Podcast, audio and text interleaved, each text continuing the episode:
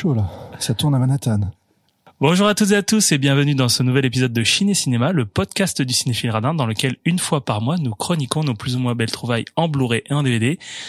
Voilà l'été, voilà l'été, voilà l'été, oh ouais, sous le soleil de Bodega. Medley. Bon été 92 sur les ondes d'RTL2, thématique film d'été. Et d'ailleurs, on enregistre le 21 juin. Faites de la musique. Fête de la Début de musique, l'été. début de l'été. Je crois que tu m'avais dit que tu, tu un- Ce soir, je, je fais une petite représentation sur la place du village. C'est, c'est bien, il y aura qui? Alors Du coup, il y aura tes parents, disons Bah euh, oui, la famille, les amis. Et tu vas faire des reprises, tu m'as dit, de... De Jean-Jacques Goldman. Essentiellement. Ah bah parfait, franchement. À l'accordéon. ça vend, ça vend du rêve. Thématique film d'été pour fêter l'arrivée de la saison estivale.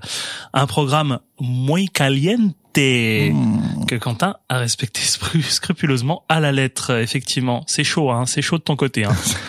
C'est chaud, ça brûle. hein. Effectivement.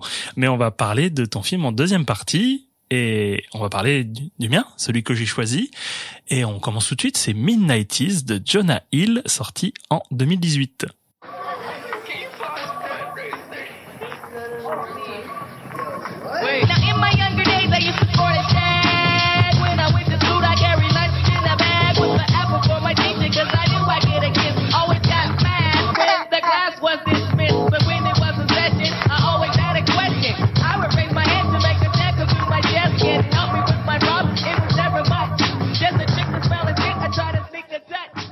Mid-90s ou 90s en VF. On a enlevé le mid en français. Et en québécois euh, C'est euh, été 95. C'est bien, je pensais t'avoir sur ce coup-là. Alors, euh, Quentin, t'as mis ton t-shirt trasher, mais est-ce que t'es prêt à enfiler une paire de globes ou de netnies, tu sais, des, gros bateaux comme à l'époque Évidemment. Là. une New Era, euh, puis un t-shirt euh, chocolate euh, ou blind. Eh. Eh, le connoisseur. Le connoisseur, et puis un baggy avec une chaîne métallique aussi. Non. À l'Eric Personne, Coston. personne. Et ouais, est-ce que vous êtes prêt à revenir en 1995 Ah mon dieu, ce collectif n'existe plus, hein, je sais. Mais non, mais c'était un très bon collectif. Oui, hein. c'était cool. C'était sympa, C'était hein. cool. Alpha One. On prendra pas la source. Il y a plus que Necfeu qui existe. euh, même, même ça fait longtemps qu'on n'a pas entendu parler de Necfeu. Necfeu, Necfeu. Alors Midnighties, comment j'ai découvert ce film? Je l'ai vu à sa sortie cinéma. Alors pour moi, c'était vraiment le combo gagnant. Jonah Hill plus premier film plus film sur le skate plus années 90. Pour moi, c'était vraiment la formule. C'est vrai que toi, t'es plus années 90 qu'années 80. Ouais, ouais, je sais pas. Bon, toi, t'as un enfant des années 90, Bah, c'est pour ça. Oui, je suis né en 80, je suis né en 93, donc euh, c'est normal, tu vois. Mais euh, effectivement, c'était une formule prometteuse sur le papier. Alors, film sur le skate, skate et cinéma, on va pas se mentir, c'est parfois un mariage assez complexe, comme tous les films sur le sport, j'ai envie de dire.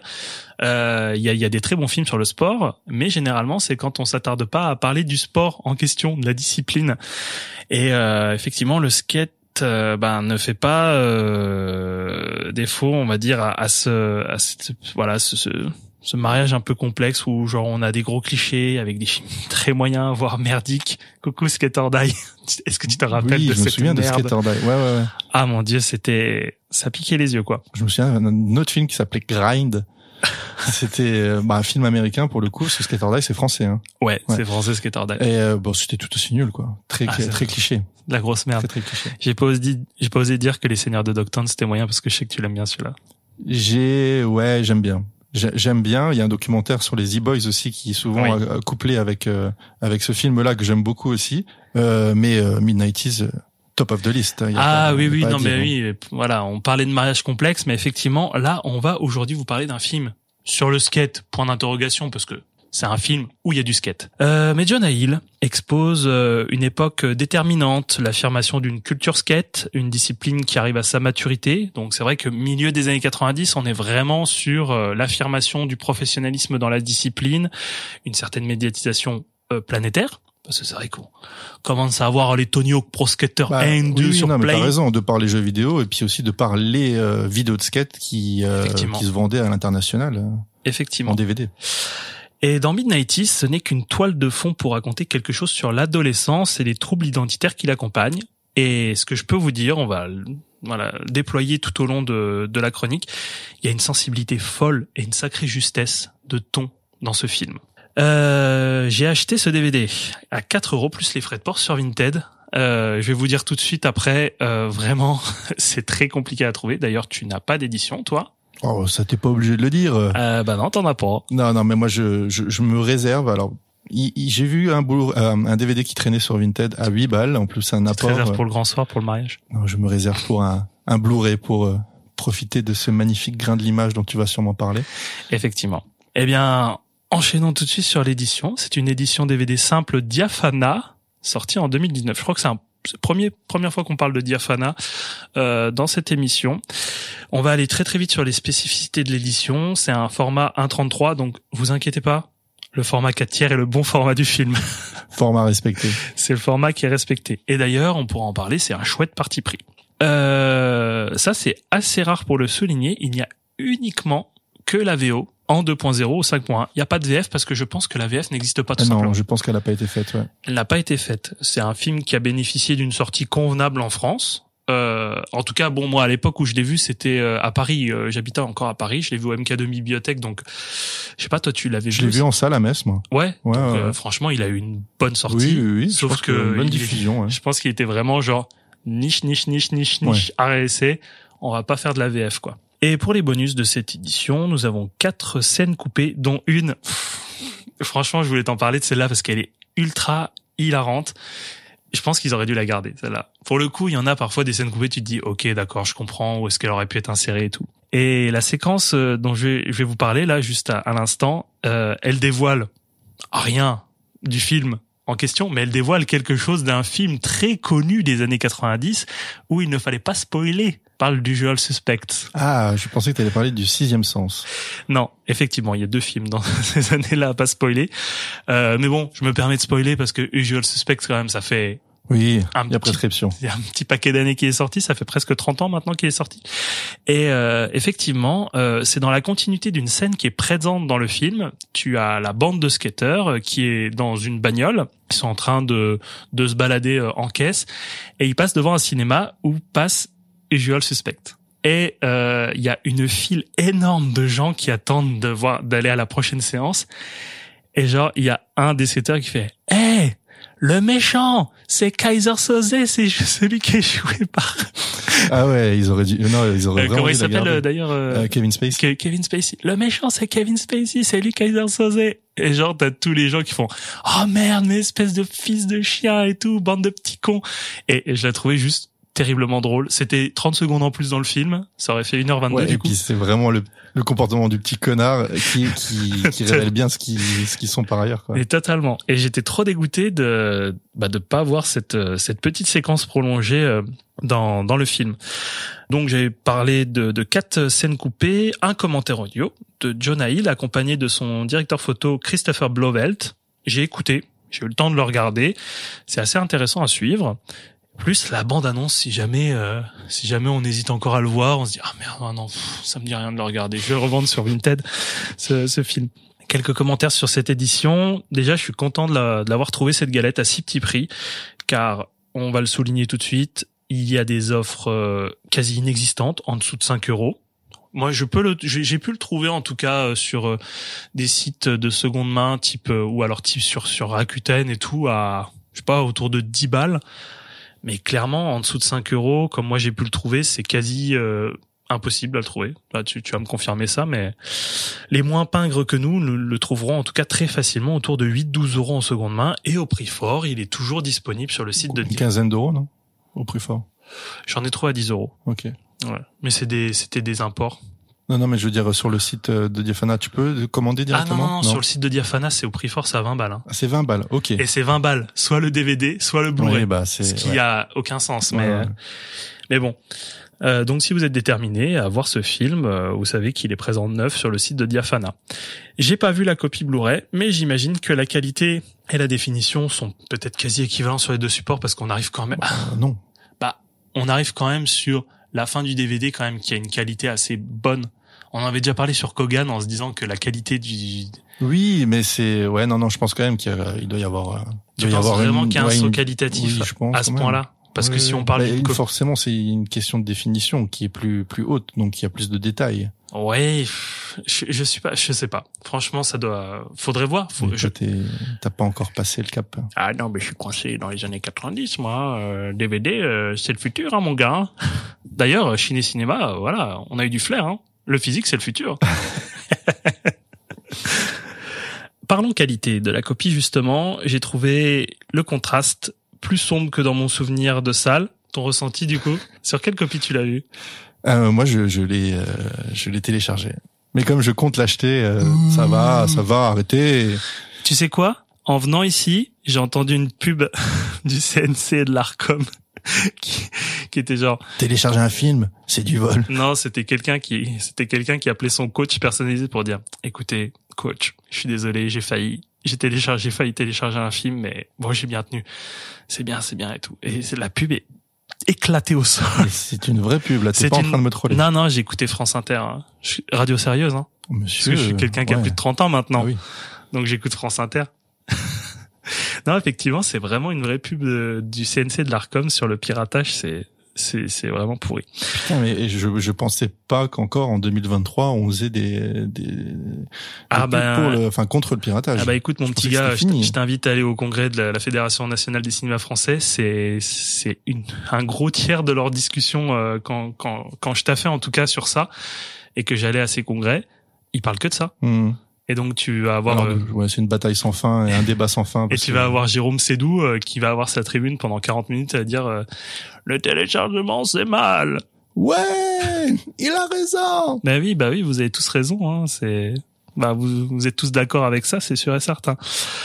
Bref, on n'est pas pour on n'est pas là pour parler de ça. Donc une copie trop sombre selon toi. Ouais, j'ai trouvé que je sais pas, je m'étendrai un petit peu plus quand on parlera vraiment de la lumière du Mhm. film, mais euh, parce que ça a son, ça a son importance. Mais ouais, je sais pas, j'ai trouvé un petit peu un petit peu sombre. Bah, Moi sur la copie Blu-ray que j'ai téléchargée, je trouvais pas du tout. Mais euh, et j'ai Bon. peut-être pas un souvenir aussi précis de la de la colorimétrie en salle, euh, Ouais. des contrastes tout ça que que toi. Bref, enfin vraiment c'était un simple ressenti, donc euh, peut-être que c'est dû au DVD, peut-être que c'est dû au final à un biais de perception de ma part. Peut-être que c'est dû au fait que t'as une, une énorme baie vitrée juste derrière ta télévision, enfin derrière euh, ton canapé. J'ai Et- maté ça les volets fermés, putain. Oui, d'accord, c'est ça. C'est peut-être parce qu'en fait j'avais des lunettes de soleil le jour-là. Je suis pas sûr, je me rappelle plus. Euh, bref, pour terminer sur cette édition, ça pourrait peut-être être davantage fourni en bonus, mais j'imagine qu'il y avait pas trop de matériaux de base à disposition. Euh, c'est un chouette visuel qui reprend l'affiche, beaucoup de catchline. Alors, on en parlait en off juste avant de commencer. C'est vrai que cette édition française a beaucoup de catchline au verso, de première Télérama 20 minutes, l'Express. Bref, ça prend au moins un tiers du verso. Et il y a euh, la phrase d'accroche euh, juste en dessous du titre sur le visuel. Fais-nous rigoler. Non, c'est juste au-dessus où c'est écrit "Fais de ta vie un rêve". Mais moi, je pense que le stagiaire s'est trompé. C'était pas celle d'origine. Enfin, il devait la coller sur un autre film, celle-ci. C'est c'est c'est vrai que franchement tu te dis mais pourquoi? Vraiment pourquoi? Euh, Fais de ta vie un rêve. Je je, je comprends pas. Ça n'a rien du tout. Ça a aucun Aucun sens. ah oui non mais ça n'a Vraiment. aucun rapport quoi. Ça n'a aucun rapport avec le film. Si vous avez vu Midnighties, bah vous comprendrez pourquoi. Si vous l'avez pas vu, euh, ben Vous comprendrez pourquoi après l'avoir vu. Ouais, vous comprendrez Mm. pourquoi après l'avoir vu parce que fait de ta vie un rêve, ça ça ça n'a rien à voir quoi. Et j'ai retrouvé euh, la la phrase d'accroche qui est sur l'affiche euh, américaine du film où c'est fall point get back up qu'on pourrait traduire par chute relève-toi. Ce qui est là pour le coup ce qui colle vachement plus au contexte euh, Oui, au contexte skateboardistique et aussi le double sens que, que ça peut avoir du fait d'avoir une vie un Bah, peu de- compliquée. C'est de- ça, de, de, de, en final, ce que traverse notre personnage principal qu'on va présenter euh, juste après. Donc pour terminer, content de l'avoir euh, malgré tout dans ma DVD Tech. Je, je rends Quentin jaloux euh, en ayant une copie physique chez Ouais, moi. C'est du DVD, ça m'intéresse plus tout ça. Oh le gars, ça y est, il a viré, il a viré, euh, il a viré sa cutie. Pas d'autre édition française que le DVD ou le Blu-ray. Il existe des éditions Benelux ou UK, mais je vais pas m'attarder dessus parce que il y a encore moins de bonus que sur notre édition française. Et pour nos amis VFophiles, euh, il y a pas de, de toute façon, il y a pas de sous-titres français, donc ça reste euh, l'édition euh, que j'ai présentée la plus optimale pour nous. Parlons du film. comme d'habitude, le synopsis au verso de la jaquette. Dans le Angeles. J'avais tellement Julien Lepers. Thématique qui s'affiche en bas de votre écran. Un indice tout de suite. Top synopsis. Dans le Los Angeles des années 90, Stevie, 13 ans, a du mal à trouver sa place entre sa mère absente et son frère caractériel. Quand une bande de skateurs le prend sous son aile, il se prépare à passer l'été de sa vie. Jeudi, jeudi, jeudi, jeudi. Mid-90s. Bien joué. Et oui, bien sûr, Midnight euh, film de Jonah Hill sorti en 2018. Euh, je sais pas ce que t'en penses de ce synopsis. Je trouve que encore une fois, bon, on prend un petit peu des libertés. Euh, Je trouve qu'il y a une légère distorsion de, de l'intrigue. Mère absente, Non. pour moi, ce serait pas le mot. Non, parce qu'elle est, elle est, elle, est absente. euh, Elle fait on- ce qu'elle peut. est- on va dire qu'elle est peu présente visuellement, mais ça veut pas dire qu'elle est absente. Il y a plein d'ellipses, donc on sait pas ce qui se passe entre ces Effectivement. moments. Et puis on va dire, elle se sent concernée quand même par le sort de son enfant. Mm. euh, quand il va faire des bêtises. Grand frère caractériel, c'est franchement c'est pas le qualificatif non plus que je prendrais parce que clairement quand on voit ce film c'est comme comme on disait c'est juste une mère célibataire qui est dépassée qui essaye de faire au mieux. Et un frère certes violent avec lui mais qui est totalement paumé et rongé par un mal-être euh, intérieur. Exactement. ouais. C'est pas pour justifier sa violence. Non, bien mais sûr. C'est c'est juste que bah clairement Il n'est pas caractériel de nature. C'est, euh, c'est lui. c'est un mal-être profond qui Bah, il est mal, ce- par euh, la violence. Il est mal ce gamin. Et mm. d'ailleurs, on va parler de, de- de- de- de- du casting, mais je trouve que la famille est formidablement castée, quoi. Je suis tout à fait d'accord. Mais avant ça, on va parler de l'équipe du film. On vous a parlé de Jonah Hill. Vous connaissez Jonah Hill, euh, acteur principalement, mais maintenant réalisateur et scénariste. Donc, on a pu le voir dans 21 Jump Street. Moi, c'était ma révélation. Moi, le voir en Eminem, ça, ça, me, ça me fait rire. Je, je crois que c'est l'image qui me fait le plus rire, c'est de le voir façon Eminem euh, dans 21 Jump Street. Il me fait éclater de rire. Ce, il a vraiment un pouvoir comique énorme. Bon, le film est très drôle. hein. Bon, j'ai cité Super Grave pour toi parce que je sais que tu l'apprécies. Ah oui, bien sûr. Avec McLovin. Mais tu l'aimes bien aussi, toi? Mm, Pas plus que ça? Mm, Pas plus que Ah ça. putain, je comptais le chroniquer éventuellement. Ah bah, fais-toi plaisir, il y a aucun souci. C'est vrai, pourquoi pas. Make lovin'. Et aussi, on a pu le voir dans Le Loup de Wall Street. À la musique originale, parce que vous allez comprendre, on va parler beaucoup de musique. On est d'accord, juste, pardon, hein, mais que ce choix de réalisation Oui. est quand même très surprenant par rapport à, ce dont Ah bah, il- totalement. ce qu'il a pu faire en fait. Totalement, comme, parce comme que il fait partie de la bande à Rogan et puis à, à on à presque à ce qu'il fasse un film comique. Effectivement, et c'est vrai que là, c'est vraiment aux antipodes. Mm. Mais ça révèle aussi peut-être toute la sensibilité euh, de, et la complexité de, de Jonah Hill. Tout à fait, ouais. Mm. Et, et moi, franchement, je je vais pas cacher mon admiration pour ce mec. Je, je, je surkiffe à mort. J'adore ce type. Et ce qu'il dégage, et ce qu'il représente et tout. À la musique, euh, on a un duo, Trent Reznor et Atticus Ross. Donc, le premier fondateur de Nin. Nine, Nine Inch Nails. Nails. Et ils sont tous les deux partenaires sur DBO depuis les années 2010, notamment sur les films de David Fincher depuis Social Network. Effectivement, voilà, ils ont fait quasiment tous les films. Alors bon, on va minorer quand même leur participation parce que c'est vrai que la BO, c'est majoritairement en fait des sons préexistants qui vont être réutilisés et en fait leur BO à eux, il y a quatre titres. Ouais, j'allais dire, c'est pas, c'est pas beaucoup, mais le peu de titres euh, Oui, qu'ils ont fait, euh, les peu de titres originaux, je trouve que ça colle vachement bien sympa. avec l'univers. C'est c'est vrai que c'est sympa. À la photographie, j'ai déjà présenté Christopher Blovelt, euh, photographe attitré de Kelly Reichardt depuis à peu près les années 2010 également. Il a fait aussi The Bling Ring et le dernier film Emma avec Anna, Anya Taylor-Joy et euh, toute une chier de jeunes comédiens que j'aime beaucoup, que j'avais vu euh, cette année, je crois, Emma. Euh, J'avais bien apprécié. C'est donc euh, l'adaptation du roman de Jane Austen. Et au montage, pour terminer, Nick Oui, oui, oui. Nick oui. Nick oui. ah bah, je savais pas que ça allait autant rire. Non, mais moi, il me faut pas grand chose. Et donc, euh, il a œuvré sur Les filles du docteur Marsh, Lady Bird et la série The Night Of. J'avais bien aimé Lady Bird. The Night Of. Et The Night Of aussi, énormément. Alors, et je vais vous parler aussi des producteurs. Il y a toute une chier de producteurs autour de ce projet, mais ça me paraît intéressant en fait de le citer parce que ça remet en place toute une galaxie. Vous allez comprendre pourquoi. Elle a été, bah, ce film a été produit par la société A24 et euh, il a été assisté à la production par Scott Rudin. Donc si ça vous dit quelque chose, vous l'avez déjà vu au générique des, des films de Wes Anderson parce que c'est le producteur attitré de Wes Anderson, euh, des frères Cohen, d'Alex Garland et de Greta Gerwig. Greta Gerwig, vous avez déjà entendu parler de Lady Bird. Bref, vous allez voir un petit peu que tout va se mettre en tout va se mettre en, en place. Il y a aussi à la production Lila Yacoub, qui est aussi la productrice attitrée du couple Gerwig-Bombach. Bombach. Bombard. Il y a Ellie Bush, Eli Bush, qui est aussi producteur euh, du couple Gerwig-Bombach, des frères Saddi, de Lantimos et de Kelly Reichardt. Ouais, il y a des connexions à faire là, non? Oui, oui, oui, oui. Bah, si on fait la génétique sur la production de Midnighties, on reconstitue absolument toute la galaxie de l'élite du cinéma indie américain euh, bien senti. Tout le monde a amené euh, son N plus 1 au final sur ce film. Il dit, ah tiens, mais je connais, euh, il a travaillé sur avec moi sur le film de Rijkaard. Ah, euh, bref. C'est des bons N plus 1 en plus. Oui. C'est pas, le N plus 1 que t'as pas envie d'avoir dans Je les- pense dans qu'ils se sont retrouvés sur ce projet où tout le monde se connaissait au final. Et on peut bien voir l'entonnoir vraiment produit bien ciblé indé pour ce premier film de John Hill. Distribution, donc on va on va parler aussi de, de la distribution parce que ça a son importance. Il y a comme personnage principal le petit garçon dont on a parlé dans le synopsis qu'on n'a pas du, tout dubité parce que j'ai dû le débiter façon Julien Lepers.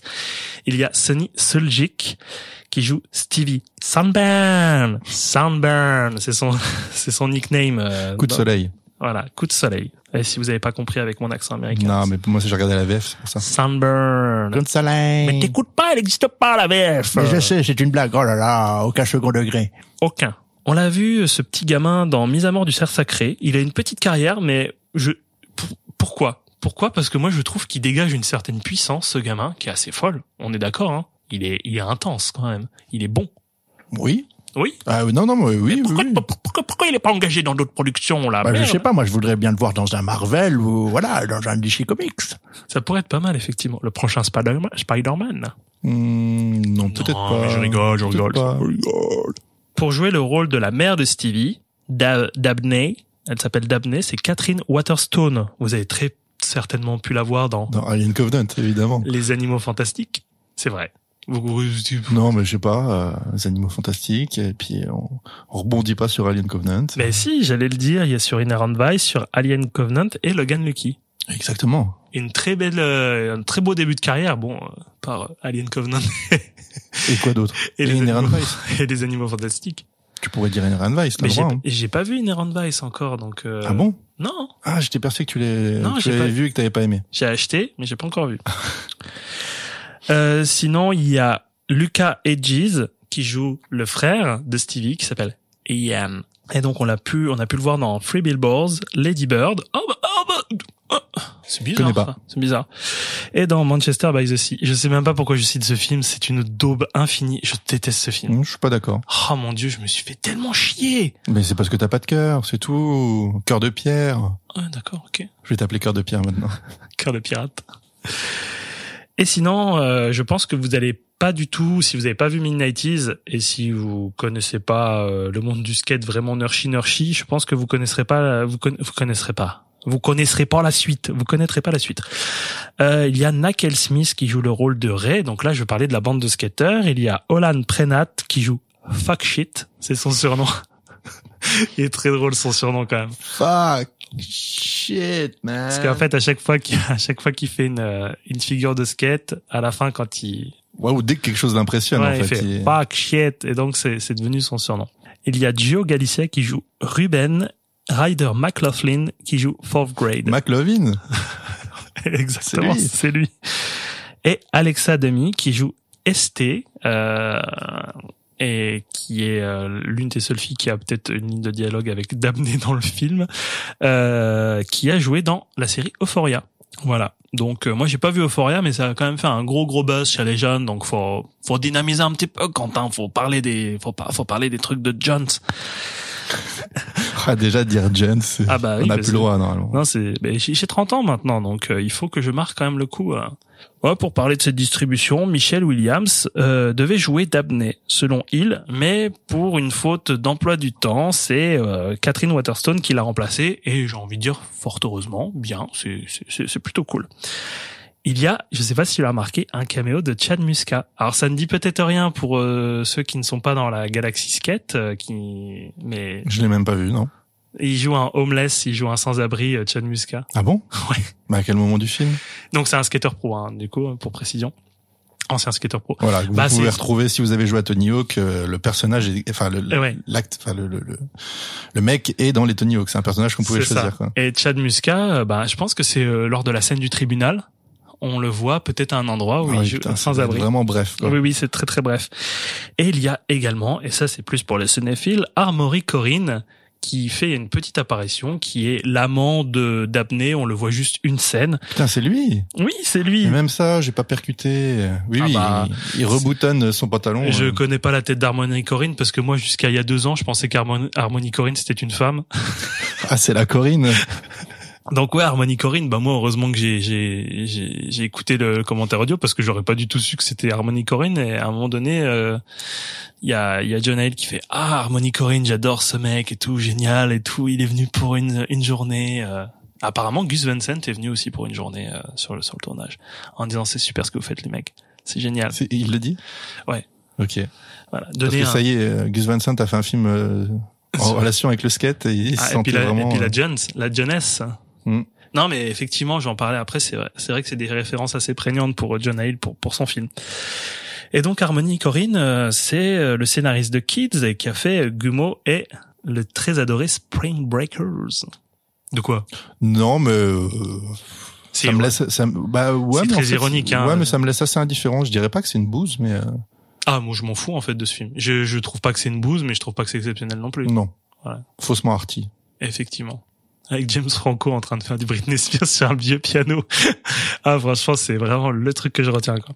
Et pour la bande de skateurs, ce sont des acteurs débutants évoluant dans le monde du skate. Alors, Nakel Smith, quand même, a quelque chose d'un peu, un peu particulier, c'est que déjà, c'est le neveu de Karim Campbell, encore un skateur. Tu- euh, voilà. Oui, oui, oui. non, je me, je me souviens de tous ces noms-là. Ouais, dans Tony Hawk Pro Skater 2, euh, il y était, euh, moi je prenais tout, hein, en train de faire des ollies sur les pipes, là.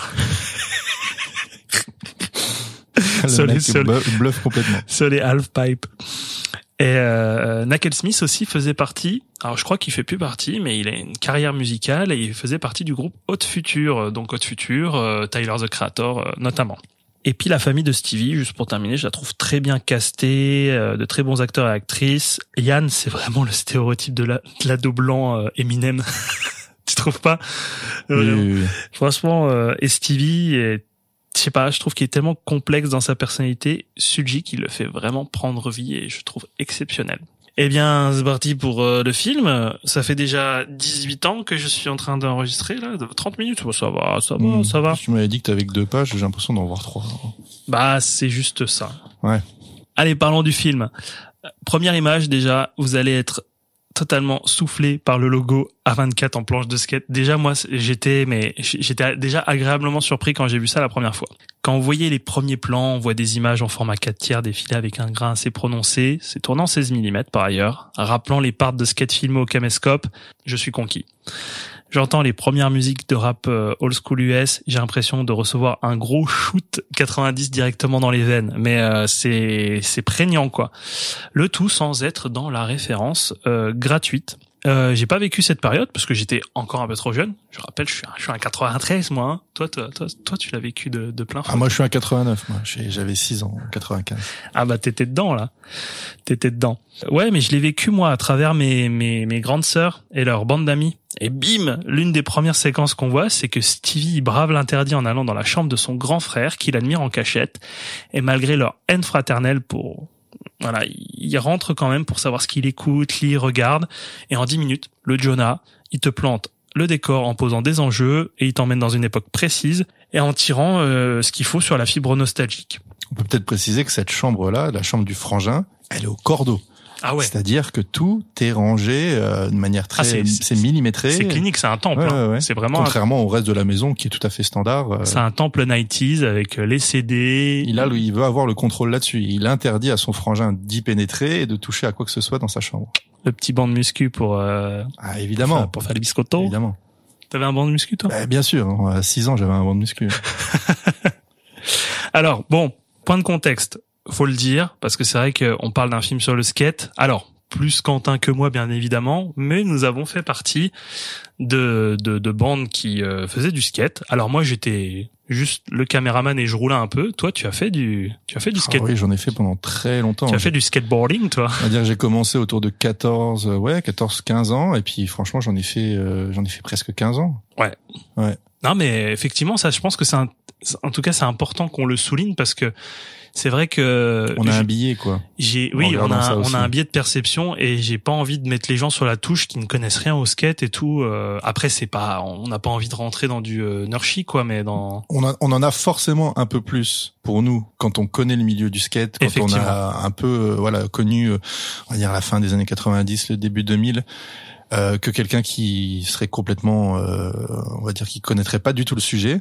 Mais si vous connaissez pas le sujet, vous, vous allez voir un drame euh, familial tout à fait, euh, tout à fait honorable. Il n'y a pas besoin de, de connaître quoi que ce soit pour rentrer dans le film. Et d'ailleurs, pour avoir parlé avec des amis skateurs, euh, en dehors de Quentin, euh, qui faisait partie de mon crew de l'époque, j'ai parlé de Midnighties et ils avaient pas du tout aimé le film parce qu'en fait, ça parlait pas assez de skate pour eux et, et en gros, ça parlait pas grand chose. Alors bien sûr, moi, j'étais pas du tout d'accord, mais euh, mais ouais, je pense que ça a divisé ce film parce que je, je pense que c'est un des meilleurs films sur le skate, mais qui ne met pas le skate au centre. Et c'est peut-être ça qui est intéressant.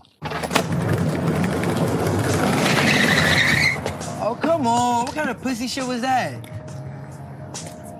You got this, man. Shut the fuck up, faggot.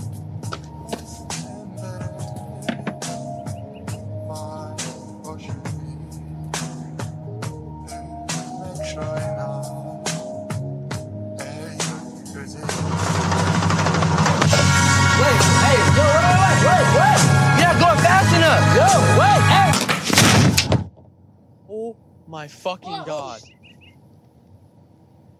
Fuck, shit, this nigga dead. Is he fucking dead, yo?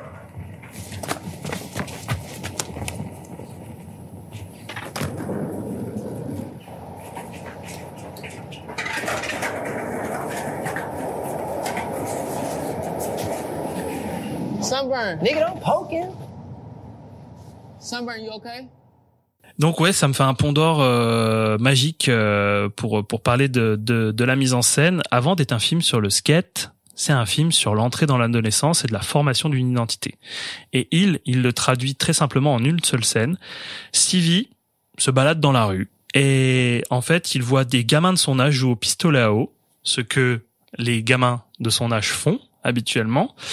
Et plus loin, il voit des grands skateurs qui font un petit peu les cons, qui sont en train de se prendre le bec avec une euh, un, un, un, commerçant. euh, voilà, il skate devant son, son commerce et il essaie de les dégager, mais il se fait, voilà, bah, par le nombre en fait, il se fait vraiment jarter. Et ce que les ados de l'âge de son frère qu'il admire font, et il va vouloir en fait un petit peu grandir à ce moment-là. Euh, Il a 13 ans, il a vraiment envie de de passer un cap au-delà d'un processus de socialisation, c'est limite une acculturation à, à l'univers du skate à travers le parcours de Stevie qui va s'insérer dans un crew. Donc euh, un crew, ce qu'on peut appeler un crew, c'est une bande, hein, euh, avec une hiérarchie établie et qui va tenter de les imi- imiter en gros pour avoir la validation de ses pairs, mais également de se créer une, identité à la fois conforme au code du crew et assez originale et différenciée pour être considérée. Parce que c'est ça aussi. Si tu te fonds trop dans la masse du crew, c'est que ben effectivement, t'étais pas assez original, euh, t'as pas une, identité, et d'ailleurs, euh, il va avoir son son blast très très rapidement parce que il a l'air d'être un peu en décalage avec tout ça.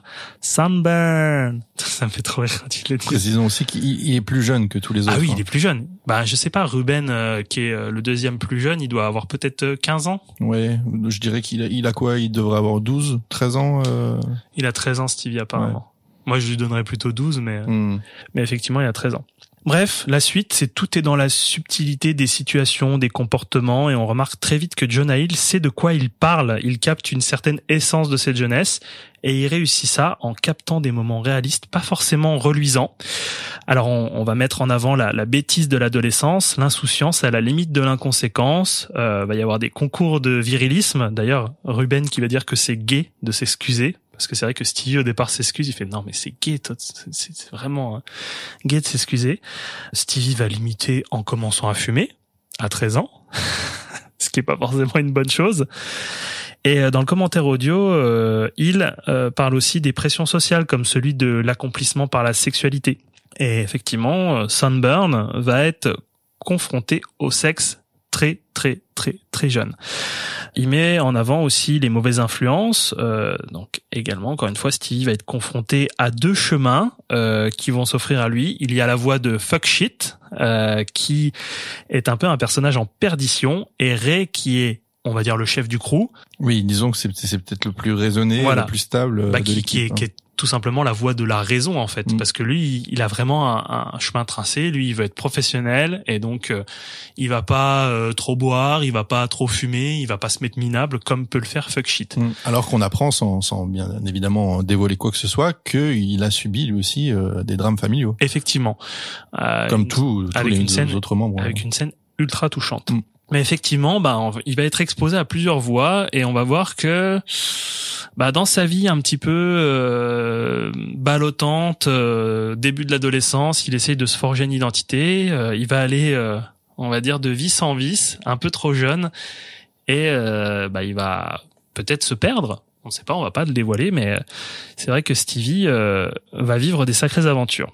Toujours dans le commentaire audio, il raconte combien c'était difficile de se confronter aux dilemmes moraux, de la misogynie, de l'homophobie, du racisme, de certaines scènes où les gamins racontent tout simplement n'importe quoi, tout en essayant d'y mettre une certaine distance et sans y être associé et puis porter du crédit. Et c'est vrai qu'il y a des mots qui sont durs à certains endroits.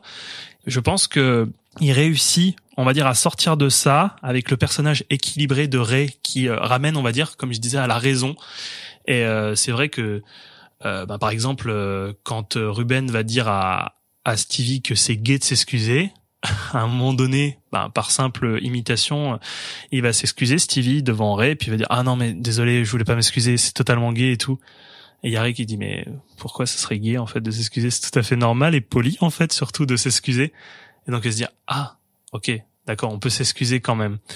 Et euh, cette, euh, en gros, cette, cette figure, ce modèle va l'aider, on va dire, à sortir de certains schémas de pensée, de construction qui peuvent être totalement euh, bah, rapprochés, oui, à ces bandes de crew un peu, un peu trop qui, qui essayent en fait d'être virils alors que c'est juste des, des, des, des gamins, quoi. C'est c'est juste des, des enfants. En même temps, on voit cette mue adolescente de Stevie. Ça passe par des choses symboliques. Changer la, déco de sa chambre. Je pense que tout le monde l'a fait. Tu te motives tellement quand tu dois changer, tu sais, toute la déco, alors que c'est moche à chier, tu sais, tous les posters et tout. Et donc, il va changer tous ces posters de gamins contre des posters euh, d'adultes, skate. de skate. Tony Hawk, référence. 1080. Ah, ils sont, j'ai j'ai vu, hein, ils sont sur euh, Super NES et sur. Euh, et à quoi d'autre ils jouent? Ah oui. Ah, je sais plus. Euh, c'est peut-être la PlayStation, ouais. Bah non, parce que la PlayStation elle est sortie en 96, je crois, 97. Ouais, bah alors c'est pas ça. La Dreamcast. je sais pas. Non, non, non, c'est pas la Dreamcast. Ça m'a fait tilt. C'est la Wii, je crois. Ah bah totalement, c'est ça. C'est la Wii U. Et donc ouais, il y a, ça, ça passe par ces choses symboliques ou, ou bien par le mal-être où on montre des séquences d'automutilation assez rudes et on voit bien que il, il a à cœur de montrer que le changement passe parfois, malheureusement, par l'épreuve du corps et de ses excès. Et en fait, ça va être la vie de Stevie où il va passer par tous les excès possibles. Il va essayer de se faire mal, vraiment. C'est ressentir les choses de manière extrême, quitte à se faire mal. D'ailleurs, le dialogue final euh, fait écho à ça. Euh, Il y a Ray qui lui dit, mais en fait, tu n'as pas à subir ça. Et tu n'as pas à subir ça, je continue pour être aimé et accepté des autres. Et c'est vrai que c'est horrible en plus de voir un, un petit gamin de cet âge, mais genre se, se, se faire mal exprès quoi. Il va essayer de s'étrangler euh, avec une manette, un fil de manette. Il va prendre une un peigne à sa mère et puis se frotter comme ça pour euh, s'excuser d'une connerie qu'il va faire assez grave en plus, Mm. hein, parce qu'il va taper dans le portefeuille de sa mère. Mais euh, il a quand même une, Il y a une consommation d'alcool aussi euh, très importante. très importante. Alors je sais pas ce qui, franchement, Bah, de la rebier. Hein. mais ce, leur bière c'est du jus de pomme. Genre franchement l'impression que c'est c'est c'est c'est c'est c'est je sais pas. Surtout dans leur vie leur vieille euh, truc en plastoc là dégueulasse. Bref, ça doit vraiment être de la merde comme bière. Et donc oui effectivement euh, pour terminer un petit peu cet arc, Stevie va passer tout le film à essayer d'être accepté des autres et à passer ce cap de l'adolescence par l'excès en fait. Et on va lui dire à la fin mais ouais t'as pas besoin de faire tout ça quoi. Si on pouvait résumer le film, ce serait ça. Mm. Oui, non, c'est- cette bande de potes là, c'est vraiment un échappatoire là pour Ouais. euh, sortir de sa de sa de sa vie un peu pourrie. Et euh, effectivement, par mimétisme, il va vouloir euh, faire des choses bon comme euh, on le disait, hein, consommer de la, euh, de la, fin de la drogue. Si à un moment donné ils prennent des, des cachetons, Ouais, ils prennent des cachetons. euh, ouais. voilà, de la drogue, de l'alcool. C'est super hard en plus le moment Oui, là. oui, c'est. Ou genre en fait il y a Ray qui lui dit euh, non mais Stevie euh, tu vas pas prendre ça et tout et puis en fait il, il va aller contre l'avis de Stevie et là il va suivre la voie de fuck shit où effectivement il va prendre des bah des, des cachetons quoi mais en même temps bon je pense que c'est une scène qui est nécessaire parce que ça fait écho à pas mal de trucs euh, quand t'es dans t'es, t'es tenté par des choses comme ça quand t'es jeune et tu sais pas vers où ça va te mener puis bah tu le fais euh, c'est une connerie mais tu le fais quand même et puis euh, Puis sans le présenter comme tel, je pense que c'est c'est vachement autobi- autobiographique. Hein. Ouais. Ouais, ouais. Il y a pas mal de choses autobiographiques, dont l'accident, euh, qui apparemment est quelque chose euh, qui, qui a vachement marqué John Hill parce que c'est exactement avec le même modèle de voiture dont il va Ah, avoir ok. l'accident Hmm. et que dans le commentaire audio en fait il a dit c'est le seul moment où je me suis euh, frité sur le tournage avec mes avec euh, mes assistants et puis euh, et puis avec mon directeur photo donc Christopher qui atteste qui est à côté de lui où euh, en gros euh, il y a l'accident parce qu'effectivement il, il va y avoir un accident à la fin ça va être vraiment le climax du, du film un accident de voiture et c'est avec le même modèle de voiture que que Jonah Hill a eu euh, l'accident et il s'est senti vraiment euh, tétanisé quand ils ont tourné la scène et en gros tout le monde lui disait mais ouais qu'est-ce qu'on va faire et tout c'est quoi le prochain plan qu'est-ce qu'on doit faire Jonah? Et en gros il répondait pas il était euh, ouais Tétanisé. Ouais, tétanisé, Mm. il bougeait pas du tout. Et euh, les gens arrêtaient pas de l'asséner de questions et tout parce que bah voilà c'est le réalisateur on doit savoir euh, c'est c'est lui gros avec la script et tout qui qui doit dire ce qu'il va faire par la suite. Il ne donnait aucune instruction et euh, il a fini par dire euh, non mais euh, ne prenez pas euh, mon silence pour de l'incompétence je suis en train de vivre quelque chose de difficile et tout voilà laissez-moi vivre mes émotions de gérer et tout et je pensais pas en parler de ça, mais c'est vrai que je l'avais mis dans mes notes et puis j'ai jarté au dernier moment. Mais je pense que ça aussi, ça caractérise toute la sensibilité de John Hill. Je, je sais pas. J'ai juste envie de le serrer dans mes bras, ce mec. Oui, ça a l'air d'être quelqu'un d'assez d'assez fragile, d'assez Ouais. émotif, quoi. Clairement, clairement. Euh, je vais juste parler de la photographie et de la musique. Donc, j'en ai parlé juste avant euh, dans la présentation de l'édition. J'ai un décalage entre mon souvenir de visionnage en salle et celui sur le DVD. Donc, pour moi, c'est un poil sombre. Euh, même si dans le commentaire audio, euh, Hill et Blovelt euh, font la, la part belle euh, au choix de lumière. Alors pour eux, c'était vraiment recréer le soleil de plomb de la Californie et de Los Angeles, quelque chose d'écrasant, ce qui pourrait être en accord hein, totalement, hein. ce côté très sombre et tout qui peut qui peut accabler. Et ça donne malgré tout des plans sublimes. La descente de la route, d'ailleurs, qu'on voit au verso de la jaquette. Ce plan là de, de nuit est vraiment fantastique. Euh, je crois qu'il apparaît deux fois d'ailleurs. Oui. Euh, et euh, il y a les couchers et levées de soleil dans le parc euh, près du tribunal de justice et tout. euh, c'est c'est super beau. Moi, une de mes plus belles scènes, je trouve une des, des, des scènes les mieux éclairées avec, euh, c'est quand ils sont dans le skate shop et qu'en fait, euh, Oui.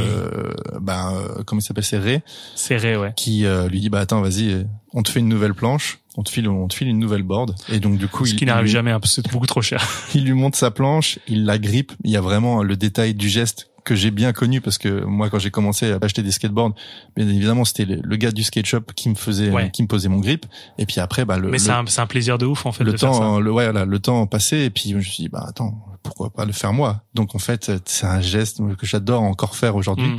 et, euh, et de le voir faire ce geste-là avec cette lumière rasante, presque en, presque en, comment dire, en contre-jour, c'est sublime. Ouais, elle est magnifique. Je comptais l'évoquer juste après parmi les scènes marquantes qui m'ont touché, mais c'est c'est pour ceux qui ont baigné dans l'univers skate. Alors bon, moi j'étais vraiment, on va dire, euh, à côté, même si j'étais en plein dedans, j'étais voilà, je, je filmais juste moi. Et j'avais ma board quand même, on avait filé des boards et tout, j'en ai jamais acheté. Je, je, je le sais parce que quand mes potes achetaient une board, mais pour eux c'était un plaisir infini de se dire ah mon dieu, je vais pouvoir mettre le grip et tout, c'est vraiment une sensation très agréable. Et pour vous expliquer, le grip en fait, bah c'est c'est c'est c'est c'est juste le revêtement sur la planche qui va faire que vous allez adhérer euh, à la planche. Ouais, vous imaginez une, une énorme feuille de papier de verre en fait. Voilà, c'est une feuille de voilà, c'est une feuille de, de papier. euh, effectivement, c'est ça, c'est tout à fait ça. Et de devoir en fait euh, avec les côtés, avec euh, une, un espèce de couteau plat en fait, de devoir euh, bien bien faire les rebords pour bien que ça épouse euh, et pour enlever les bulles et tout. Et euh, c'est un rituel vraiment. C'est le genre de, c'est un- pour tout skater ou skateuse, c'est un rituel d'acheter sa board, de la gripper quand on sait le faire, et un plaisir infini de devoir la préparer, de confectionner en fait son son ouais, son, limite son outil de discipline quoi. T'avais quelque chose à rajouter sur la photographie ou? Non, non, à part dire Non. que je la trouve magnifique, que je trouve justement le grain de, Ouais. de l'image. euh, Ça, moi, je, je l'ai vu tout de suite. Hein. Quand j'ai, quand j'étais en salle, quand le, le film a commencé, je me suis dit, je suis sûr, c'est tourné en péloche. Oui, oui, Ça oui. se voit, le 16 mm, il y a un grain. C'est, tu vois dès le départ, ouais. je peux pas le reproduire numériquement ce grain-là. Effectivement. Et je vais juste terminer sur euh, la musique. Alors je dis souvent que les BO ça peut suffire à m'embarquer dans un film, mais là c'est c'est le sommet. C'est- Je pense c'est c'est vraiment le, le c'était littéralement pour vous dire ma playlist de mon baladeur shuffle. Oh, Ah ah bon? Ah bah ça remonte hein. Back in the Ouais, days. oui, bah oui. Tu sais, le petit shuffle comme ça, Mhm. que, en plus c'était simple, en plus d'avoir un shuffle quand tu roulais, je sais que j'en avais acheté un, un, un à mon pote. Et, euh, et en gros, euh, t'avais du Jeza, Reza, ben, Wu-Tang, quoi, euh, Soul of Mischief, j'adore la musique de Soul of Mischief qui est dedans, Big L, Tribe Called Quest, Cypress Hill, Nirvana, Pixies, je name drop, mais clairement, euh, quand je vous dis ces noms-là, si ça vous évoque quelque chose, ben, vous êtes tout, tout de suite baigné dans, dans un univers avec du gros euh, son rap old school, du rock un peu progressif. Je peux pas être objectif en Les fait. Mamas and Papas. Ils y sont, il y a, il Oui, y un vrai, morceau d'eux. c'est vrai. C'est vrai. Je peux pas être objectif. Euh, alors le mérite quand même, c'est de compiler les groupes en vogue et de mixer avec du niche sans faire cliché ou redite. Et aussi il y a il y a cette et ça tu vas peut-être me me conforter dans ce truc-là, c'est que il y a d'autres sons qu'on connaît pas, qui sont un petit peu un, ouais un petit peu plus niche comme je disais. T'as l'impression d'entendre des sons de part de skate. Donc les parts de skate, c'est c'est une vidéo de skate. Hein euh, et de vouloir connaître le son qui passe. Tu te dis putain ce son il est charmé, c'est quoi? Et il y avait pas Shazam à l'époque. Et donc toi t'attendais les crédits pour savoir s'ils allaient la mettre. Généralement pas, euh, ou alors très peu. Et euh, tu cherchais pendant des années, parfois des Ouais, mois. et après, au tout début d'Internet, moi, je me souviens Oui. d'un site qui référençait toutes les musiques. euh, Oui, oui, effectivement. et dès que moi j'en entendais une qui me qui me hypait, euh, j'allais oui, non, là, voir. là, je parle d'il y a très très longtemps, mais c'est vrai que quand tu regardais, moi, quand je regardais les premières euh, vidéos de skate, j'entendais la musique, je fais, oh mon dieu, elle est chambée, elle est tellement bien cette musique, et tu savais pas c'était quoi. Et quand tu l'as retrouvée, mais t'étais tellement heureux, puis tu te disais, allez hop, je la mets dans mon baladeur, et puis quand je vais rouler ou truc comme ça, bah, Ah je- bah c'est sûr qu'aujourd'hui c'est différent. On veut quelque chose, on ça en Shazam et puis on écoute tout de suite et Ah, puis ça tic- l'attente. ça, euh, puis ça TikTok, et puis Il y a 30, des choses qui se perdent. Quoi. 30 secondes de musique, et puis basta, quoi, parce qu'on met le, juste le refrain principal, et puis c'est tout, quoi. On s'en fout de l'intro, de l'outro, bref. Les vieux cons. Retrouvez-nous, retrouvez-nous euh, en train de vociférer sur les Jones au théâtre des Deux Ânes. Et euh, oui, on a déjà parlé euh, de, de- des sons de Atticus euh, et de de Reznor. Qui se marient vraiment bien. Et Ouais, bon, je veux pas dire de bêtises, mais il me semble que les, les sons, euh, Atticus Ross. les, les sons, euh, alors pas les sons originaux du coup, les, les- la soundtrack, elle est euh, souvent intradigétique. Oui. C'est-à-dire que dès qu'on entend Souvent. un morceau, c'est soit c'est un morceau qu'on entend à la radio, soit dans une vidéo de skate, machin, ou dans le skate shop. Sans ou, que ce euh, soit forcé, tu vois. Sans Non, que ce non, soit, non, sans qu'il y ait un plan de, du ghetto blaster, Ouais. genre, euh, qui peut que- voilà la, la, la, la musique peut commencer de manière intradigétique et après finir euh, effectivement. et mais par contre les sons du coup euh, d'Atticus Ross et, euh, et de Trent Reznor c'est bah, Ça- ça se fond bien. ça se fond super bien avec le reste quoi. Ouais, c'est vrai. C'est assez, euh, ouais, c'est assez planant et tout, c'est assez chouette. c'est plus doux Ouais, Mm. effectivement. Euh, ouais, bah t'as as déjà parlé d'une séquence marquante. Moi, je vais en, en citer encore, euh, en, ci- en citer encore deux. Il y a la séquence euh, où euh, où Sunburn réussit son ollie. Ollie, c'est la, bah, c'est c'est c'est la figure de skate la plus simple, mais à la fois tellement plus compliquée. En fait, c'est la base de toute. Bah, c'est lever son skate en dehors du sol, quoi. Donc, c'est euh, ton chien aussi oui, c'est mon chien aussi, Mm. effectivement. coucou Coucou, si tu nous écoutes. Et, euh, et Oli, ouais, c'est la figure de base du skate. C'est à la fois la plus difficile quand on commence, parce que moi, j'ai jamais réussi pour ma part. Moi, j'ai toujours roulé. Je, je, je sais démarrer d'une rampe. euh, je, je sais, euh, voilà, je, je sais faire toutes les bases, on va dire, de rouler. Et encore, je pense que je suis bien rouillé. Euh, mais euh, le holly, euh, c'est quelque chose d'assez fondamental et il va s'entraîner des heures, des heures, des heures, des heures et des heures et il va finir par le réussir.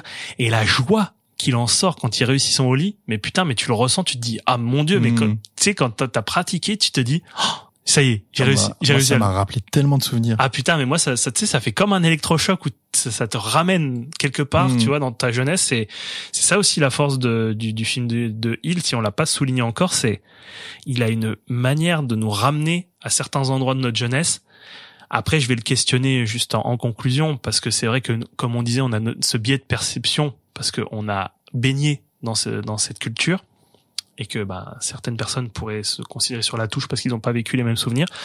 Mais ça, c'est Je pense que c'est transposable à d'autres sports. Ouais, mais ça, c'est pour tout skater, quand même, réussir pour la première fois son ollie, t'es, mais t'es gets. T'es tellement gets, bah, t'es gets comme Sunburn dans, dans le film. Et euh, je vais terminer par euh, la vidéo de fin, la part de skate, parce qu'on va avoir une part de skate complète en guise de conclusion du film, euh, parce qu'ils vont, ils sont filmés par Fourth Grade, qui est un des membres du, qui est un des membres du, du, du groupe, quoi. Et, Qui était, qui était toi à l'époque, en fait. ah bah oui, Euh, Il, roule et il filme. Ouais, je suis content d'être fourth grade. J'ai une belle place.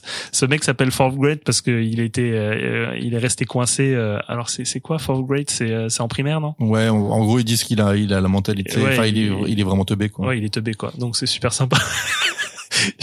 je je m'identifie vachement à fourth grade. Mais effectivement, je pense qu'il, comment dire, il prend sa revanche sur la fin parce que sa part de skate elle est chamée quoi. Elle est, elle est super. Et puis, vachement fidèle à ce que pouvait être une part de skate dans les années 90. quoi. effectivement, Donc, euh, effectivement. D'ailleurs, ça aussi, c'est un exercice de style intéressant. Mm. C'est c'est c'est vraiment très intéressant. Et d'ailleurs, ce qui est encore plus intéressant, c'est que dans le commentaire audio, j'ai appris que c'est John Hill qui le dit. En fait, je je n'avais pas prise sur la part de skate parce que c'est eux qui filmaient. C'est les jeunes qui ont filmé. Mm. Et ils m'ont rapporté, il a dit, j'ai des centaines d'heures de rush, je savais plus quoi en foutre avec mon monteur, et j'ai fini par la monter. Mais euh, je leur ai donné euh, les clés du camion, et puis je leur ai dit, bah voilà, la fin, ça termine par une part de skate, faites-moi un truc. Et euh, il a été agréablement surpris, et je trouve que c'est assez beau, c'est assez Ah oui, c'est beau un de beau, faire puis c'est un beau moment. ouais. pour faire un truc assez participatif en fait avec euh, des, des, des gens qui s'y connaissent parce que ça reste des skateurs prometteurs qui se filment tout le temps quoi. Voilà, euh, je, je voulais juste terminer euh, sur sur ce point. Je, je sais pas à quel point ce film il peut toucher car ce qui se passe dans ce film comme on disait ça rapporte à beaucoup de choses moi que j'ai vécu que toi tu as vécu également.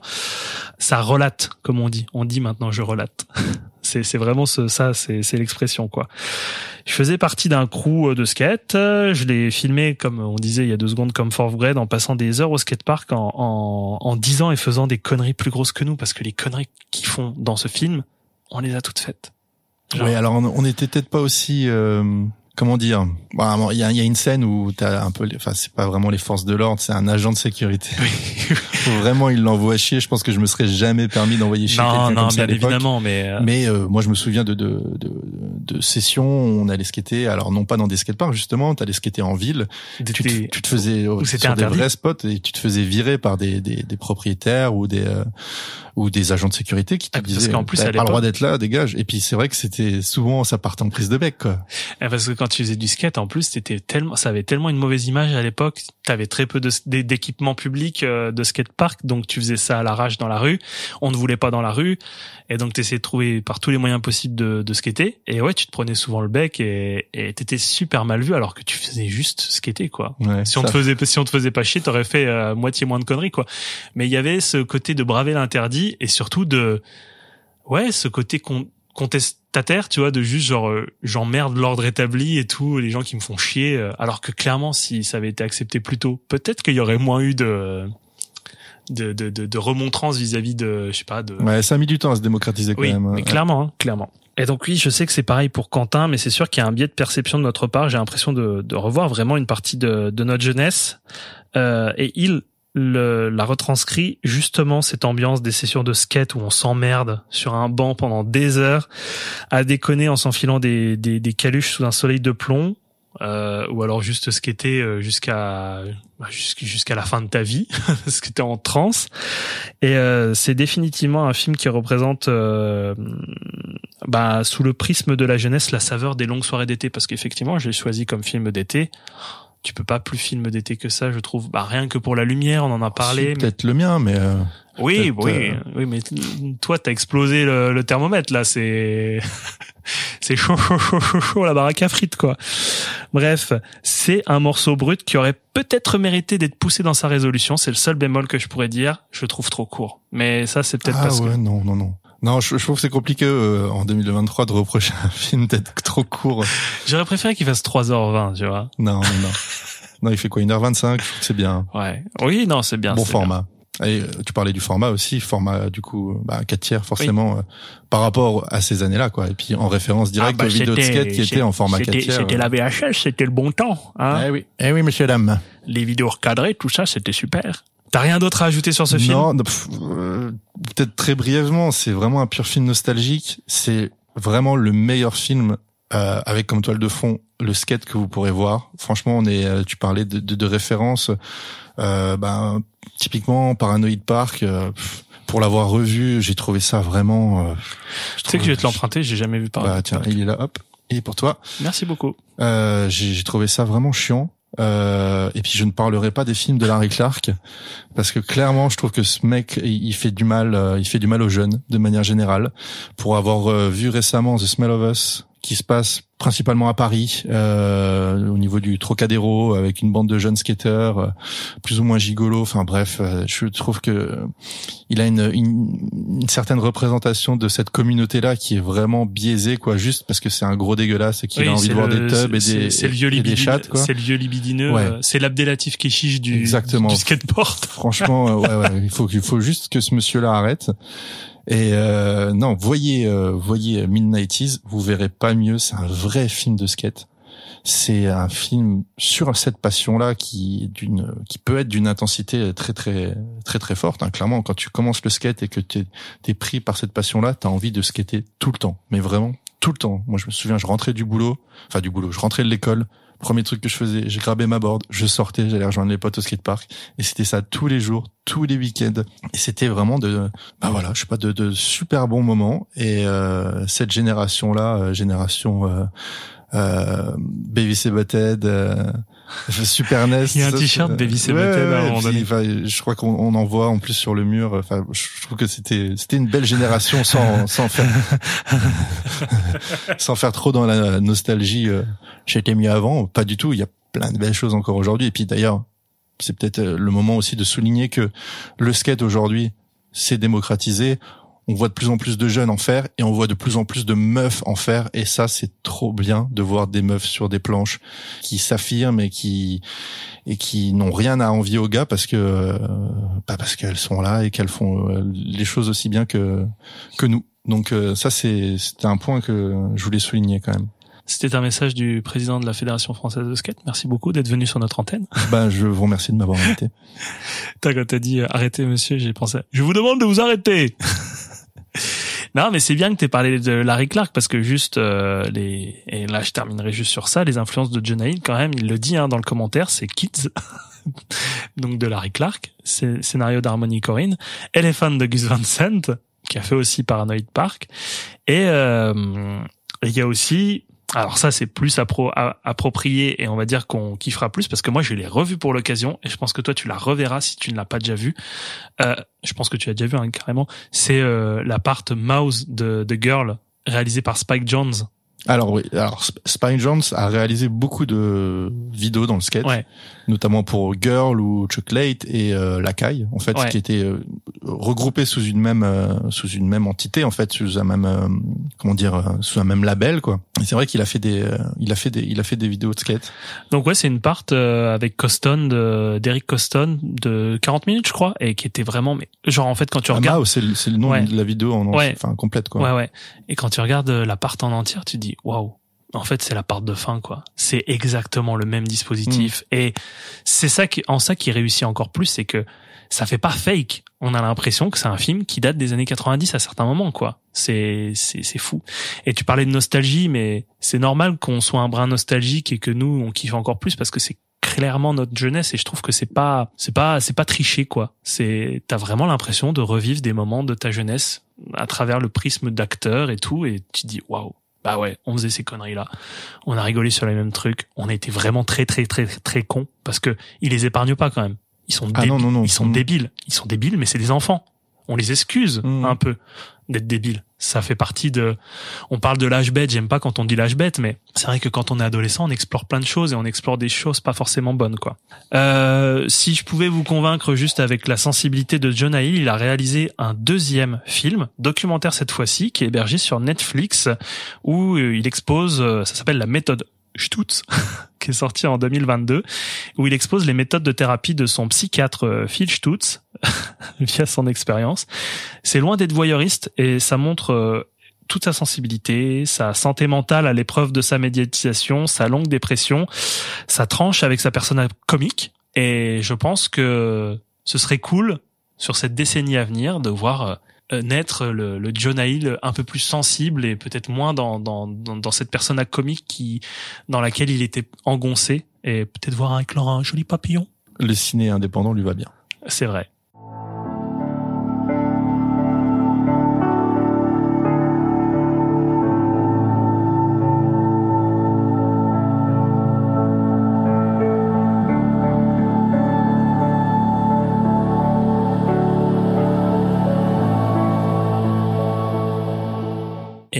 Monte de quelques degrés dans le studio avec le film de Quentin, on m'a dit. Oui, on va quitter la, la Californie, on va se diriger du côté du Texas et on va parler de Hotspot en anglais, The Hotspot ou en québécois Point chaud Ah bah c'est le point chaud, ça c'est le point chaud, oui. de Dennis Hopper, sorti en 90. Welcome to a vision of life as only America's most controversial director, Dennis Hopper, could show it. The hell is the matter with you, Maddox? You got a grudge against the world or something? Nope. I'm a car salesman. So what you gonna do in our town? Whatever there is to do. There are only two things to do around here. You got a TV? Yeah, Mr. Harshaw, he always said that she just sort of happened. Well, the smart thing would have been to get the hell out of there and let her happen to somebody else. He told me that he knows something about you, something bad. You know, I have got to get that surveillance equipment working. Lucky you wasn't a bank robber. Chaud cacao, chaud, chaud, chaud, chocolat. Si tu me donnes des kiwis, moi je te donne des ananas. C'est la musique d'intro d'ailleurs du film, je crois. Exactement, c'est vrai que ça ouvre là-dessus. Euh, ce film, euh, bah en fait, je l'ai découvert tout simplement en tombant sur la jaquette euh, dans un Emmaüs. J'ai obtenu ce film pour un euro. C'est un, c'est une édition MGM. Alors voilà, MGM, qui va pas vous offrir grand chose de particulier, étant donné que les bonus présents sur cette édition, c'est simplement la bande-annonce originale, qui est sûrement C'est trop bien. Un vieux transfert VHS en plus de ça. Euh, voilà. Sinon, vous avez quand même la possibilité de voir le film en français ou en anglais ou en allemand ou en italien, en espagnol. C'est vous qui voyez. Avec des sous-titres français, anglais, allemand, italien, espagnol. Bref, il y en a plein d'autres. Je ne vais pas vous les citer. Ça ne sert à rien. Euh, bah, le menu est daté parce que cette édition date de 2004. Mais néanmoins, le format est respecté. Euh, 1,85. Donc, euh, Moi, si j'ai quelque chose à dire sur cette édition, je trouve qu'il y a, il y a rien à signaler. Pour une édition 2004, RAS. je trouve qu'elle est pas mal. Le, la, cop- la copie est pas mauvaise. Franchement, Ouais, pour un DVD, euh, c'est tout à fait, c'est tout à fait honorable, effectivement. Bon, à part le menu fixe un peu austère et puis, Voilà. puis Mais le fait bon, qu'il n'y a aucun, aucun bonus. On l'a vite, euh, on l'a vite passé. Voilà, c'est un film de de deux heures et trois minutes. Euh, donc voilà pour cette édition. Néanmoins, il existe. Tu voulais dire quelque chose? Non, bah, je dis, on pourrait regretter juste qu'ils n'ont pas conservé l'affiche originale du film, mais ça, tu vas en parler. Oui, je vais en parler parce que l'affiche originale du film est présente sur les, enfin sur certaines des éditions dont je dont je vais vous parler. Donc effectivement, il y a une autre édition DVD ou Blu-ray euh, et ou Blu-ray de chez Wildside euh, Video qui est sortie en septembre 2015 et qui va proposer un master du coup restauré au format respecté d'un 85 également, un son en DTS HD pour ce qui est du Blu-ray, en 2.0 en français et en anglais. T'es content? De quoi? Du 2.0 en français et en Ah anglais. oui, non, je suis très très content. Merci. Euh, désolé, je, Je, je l'ai réveillé. je, je papillonnais. Euh, les suppléments sont assez maigres parce qu'il y en a qu'un. C'est une featurette de 28 minutes et ça s'appelle Hopper par Hopper. Une leçon de cinéma, voilà. C'était lors d'une rétrospective qui lui était consacrée en 2008 où il évoque, voilà, son apprentissage à la fameuse Lee Strasberg Asti- Acting School. Denis Hopper parle également de ses rencontres avec Marlon Brando, James Dean. Il a été très copain avec James Dean. Il a été très touché par la mort de James Dean. Vous savez, moi, j'étais à la base du cinéma. Ah bah effectivement. Hein. Euh, mais il parle aussi du, du travail de l'émotion au cinéma, de ses inspirations pour Easy Rider. Euh, c'est une édition euh, qui est épuisée. Voilà. Et j'ai même contacté Wildside pour l'occasion. Ils t'ont répondu? Ils m'ont répondu. Ils t'ont dit, Alors j'avais mis euh, comme objet, allez vous faire foutre. j'avais mis comme objet où est le point chaud? Bien joué. Et je leur avais demandé euh, s'ils avaient pas euh, une édition qui traînait encore dans leur placard que je pourrais leur racheter. Ah, euh. mais si, j'en ai une sous mes fesses. Tiens, allez hop. Et, euh, et non, en fait, ils m'ont gentiment répondu que n'ayant plus les droits, euh, Ils ont plus le droit de vendre? ils ne peuvent plus vendre. C'est-à-dire Ils en que- ont encore, mais ils peuvent Alors, plus il les m'a vendre. pas dit qu'il cette personne m'a pas dit qu'ils en avaient encore ou pas. Euh, mais on m'a dit que dans tous les cas, même s'il y en avait, on pouvait pas me le vendre. Alors que moi, je voulais faire ça sous le manteau, un petit PayPal euh, entre amis, euh, Eh oui, puis voit ça à la maison. puis ça part quoi. Voilà, parce que en fait, ces éditions-là, et notamment le, le, le Blu-ray, se vend à prix d'or. Euh, on va, j'ai trouvé, j'ai regardé encore hier, j'ai trouvé Ah bah. sur le bon coin 50 euros une, une édition euh, 1000 Blu-ray. écus euh, au moins. Alors que bon, c'est pas non plus, euh, c'est pas non plus une, une ex- enfin c'est pas, c'est pas une très belle édition non plus, parce que euh, il y a un nouveau visuel qui est fait pour l'occasion. Il y aurait des choses à redire sur le visuel, c'est pas, C'est c'est pas, c'est- pas des plus jolis, même si bon, on va dire que il y a, il y a un, on va dire un certain code couleur qui est respecté. euh, Elle a le mérite d'exister au moins. Exactement. Eh voilà, soulignons ça, tiens. Euh, sinon, on va d'abord se diriger du côté des États-Unis, euh, même si effectivement, voilà, ce, que, ce dont je vais vous parler, c'est du région A, donc euh, difficilement lisible chez nous, à moins d'avoir un lecteur euh, euh, region free. Euh, donc, c'est une édition Blu-ray de chez Kino Lorber. Elle date de 2021. Elle propose un tout nouveau master 2K qui a été approuvé par le directeur photo suisse Welly Steiger. On a également sur cette édition une toute nouvelle interview de Virginia Ma- Madsen, dont on parlera un petit peu après. Euh, il y a une autre euh, également de, de William Sadler, qui est également acteur dans le, dans le film, et euh, un tout nouveau commentaire audio du- d'un journaliste et auteur du nom de Brian Riesman. Donc voilà, lui principalement euh, spécialisé dans la musique Ariel Wiesman le cousin d'Ariel Wiesman, Brian Wiesman, Riesman. Euh, donc voilà, euh, VO avec sous-titres anglais. euh, le visuel de la jaquette, donc là, il va reprendre une des affiches originales d'exploitation du film, avec comme catchline tout en bas de l'image. Film noir like uh, you've never seen, donc un film noir comme vous n'en vous n'en avez jamais vu. Ça coûte 18 dollars, mais le petit X c'est qu'il n'envoie qu'aux US et au Canada sur euh, Kino Lorber. Ah bah c'est le moment d'avoir un petit cousin au Canada là. hein. Exactement. Ou alors, ou alors, je vais vous donner un petit tips. Peut-être que d'ici là, ça sera parti, mais euh, il y a un exemplaire qui traîne sur euh, un site euh, d'annonce bien connu euh, et il est proposé à 15 euros. Donc, si jamais vous avez un lecteur Blu-ray region free que vous voulez absolument obtenir ce film, vous pouvez avoir pour 15 balles et quelques frais de port euh, cette édition-là. Euh, donc, voilà, moi, j'ai pas sauté sur l'occasion parce que je j'ai un lecteur désolé, mais uniquement pour les DVD. Pour les Blu-ray, c'est ça reste ça reste bloqué.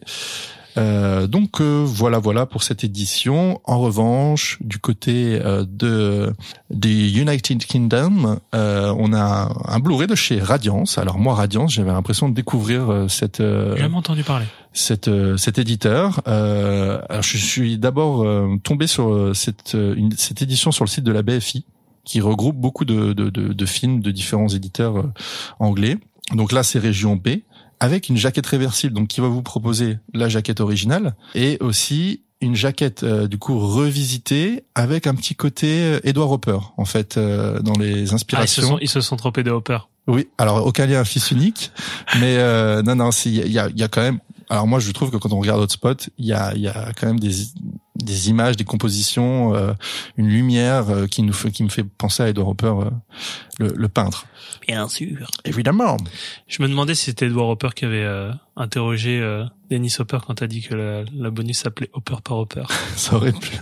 Ça aurait été très drôle.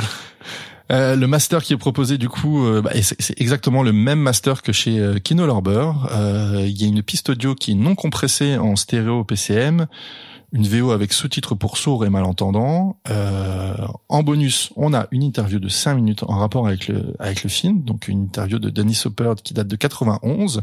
On a une interview de 2023 du chef monteur, celle-ci dure 20 minutes. On a un entretien avec un auteur de polar qui s'appelle excuse- excusez-moi, euh, Dwayne Schwarzinski, C'est bien, c'est bien. c'est pas mal, hein, euh, qui parle de l'adaptation en fait du roman de, de Charles Williams. Ça dure euh, 22 minutes et en plus de ça, il y a un livret avec des critiques et, des interviews. Vraiment très belle édition, en tirage limité à 3000, à 3000 exemplaires. C'est sorti le mois dernier par rapport à la date de sortie de l'émission. Donc là, à l'heure où je vous parle, en fait, c'est sorti, euh, je crois que c'est sorti le, le 16 juin. Donc euh, voilà, ça coûte euh, 17 livres, sans compter les frais de port et éventuellement les frais de douane s'il y en a. Euh, voilà, très belle édition, bien travaillée, joli visuel, très arty. euh, moi, je, si je devais choisir là une édition aujourd'hui, je me pencherais vers, sur celle-ci. Encore faut-il ben, savoir euh, comprendre euh, bien l'anglais ou bien le lire. Rien à dire sur ces. ces Bah, j'ai pas fait la recherche, donc euh, je te fais confiance. fous quoi. je m'en- je tape totalement. Ok. Non, non, bah écoute, euh, j'ai j'ai hâte euh, de t'entendre parler de de ce film parce que pour voilà pour la petite cuisine interne de Chine et Cinéma, euh, on va dire que Quentin a un rapport assez particulier au cinéma de Dennis Hopper. Bah Ah bon? bah oui. Ah bon, ok. Bah, Je- euh, bah, c'est bien, tu me Tu, mais regarde, vu la, la, la pile de DVD que t'as de lui là, des films de lui, Ah, C'est juste, que, c'est juste que je suis cinéphile, c'est tout.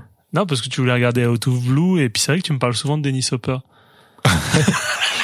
À peu près tous les jours. Ah, tous J'ai les une jours. petite photo ouais. de lui au-dessus de ma table de nuit.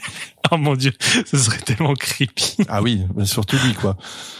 Allez, le pitch du film. Non mais c'est vrai. T'en as- tu m'en as déjà parlé 378 fois de Hotspot, donc c'était parce que tu voulais le placer. Bah, euh, oui, si je le chronique aujourd'hui, c'est que j'ai quand même plutôt bien aimé. Bah oui, Voilà. c'est pour ça. Donc c'est bien Dennis Hopper. Oui. Je ne- je- je n'aurais pas forcément aimé l'avoir euh, comme ami. Non, non, non, je pense que c'était pas quelqu'un de très fiable.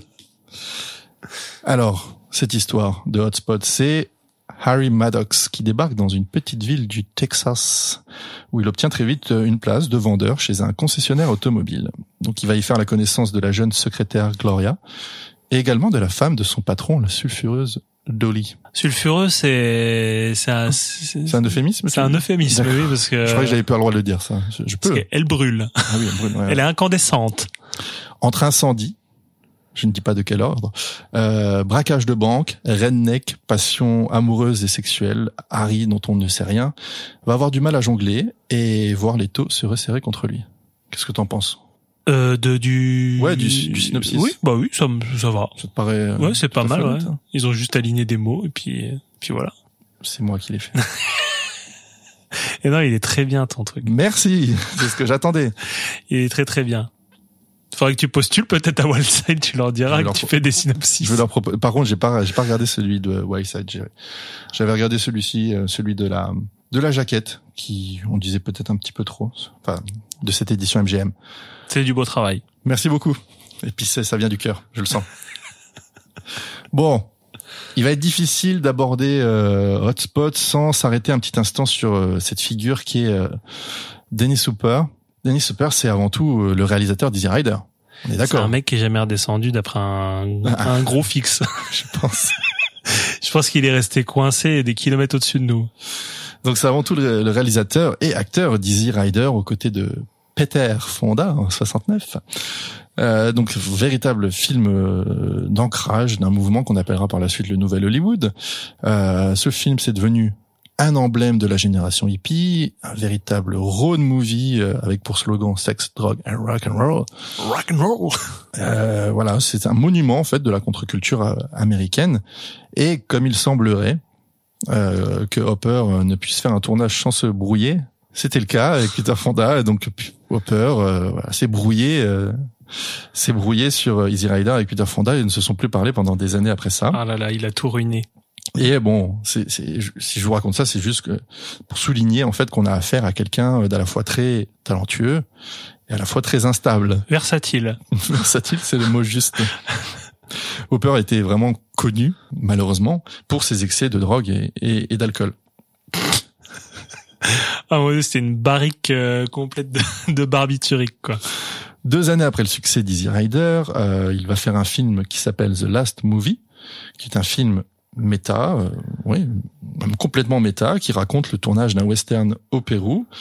Et donc là, la production, donc la véritable production du film The Last Movie, pas la production du film dans le film, euh, ou plutôt même la, la post-production a été catastrophique parce qu'en fait, dès le début, Hopper euh, avait euh, avait dealé avec la production qu'il aurait le final cut. Effectivement, ils lui ont laissé le final cut, sauf que au visionnage de ce final cut, ça leur a, la Universal, ça leur a pas plu du tout. Denis, le film, il est pas terminé, là, rassure-nous, là. C'est juste des, des, des rushs euh, Ah non, c'est terminé. C'est fini.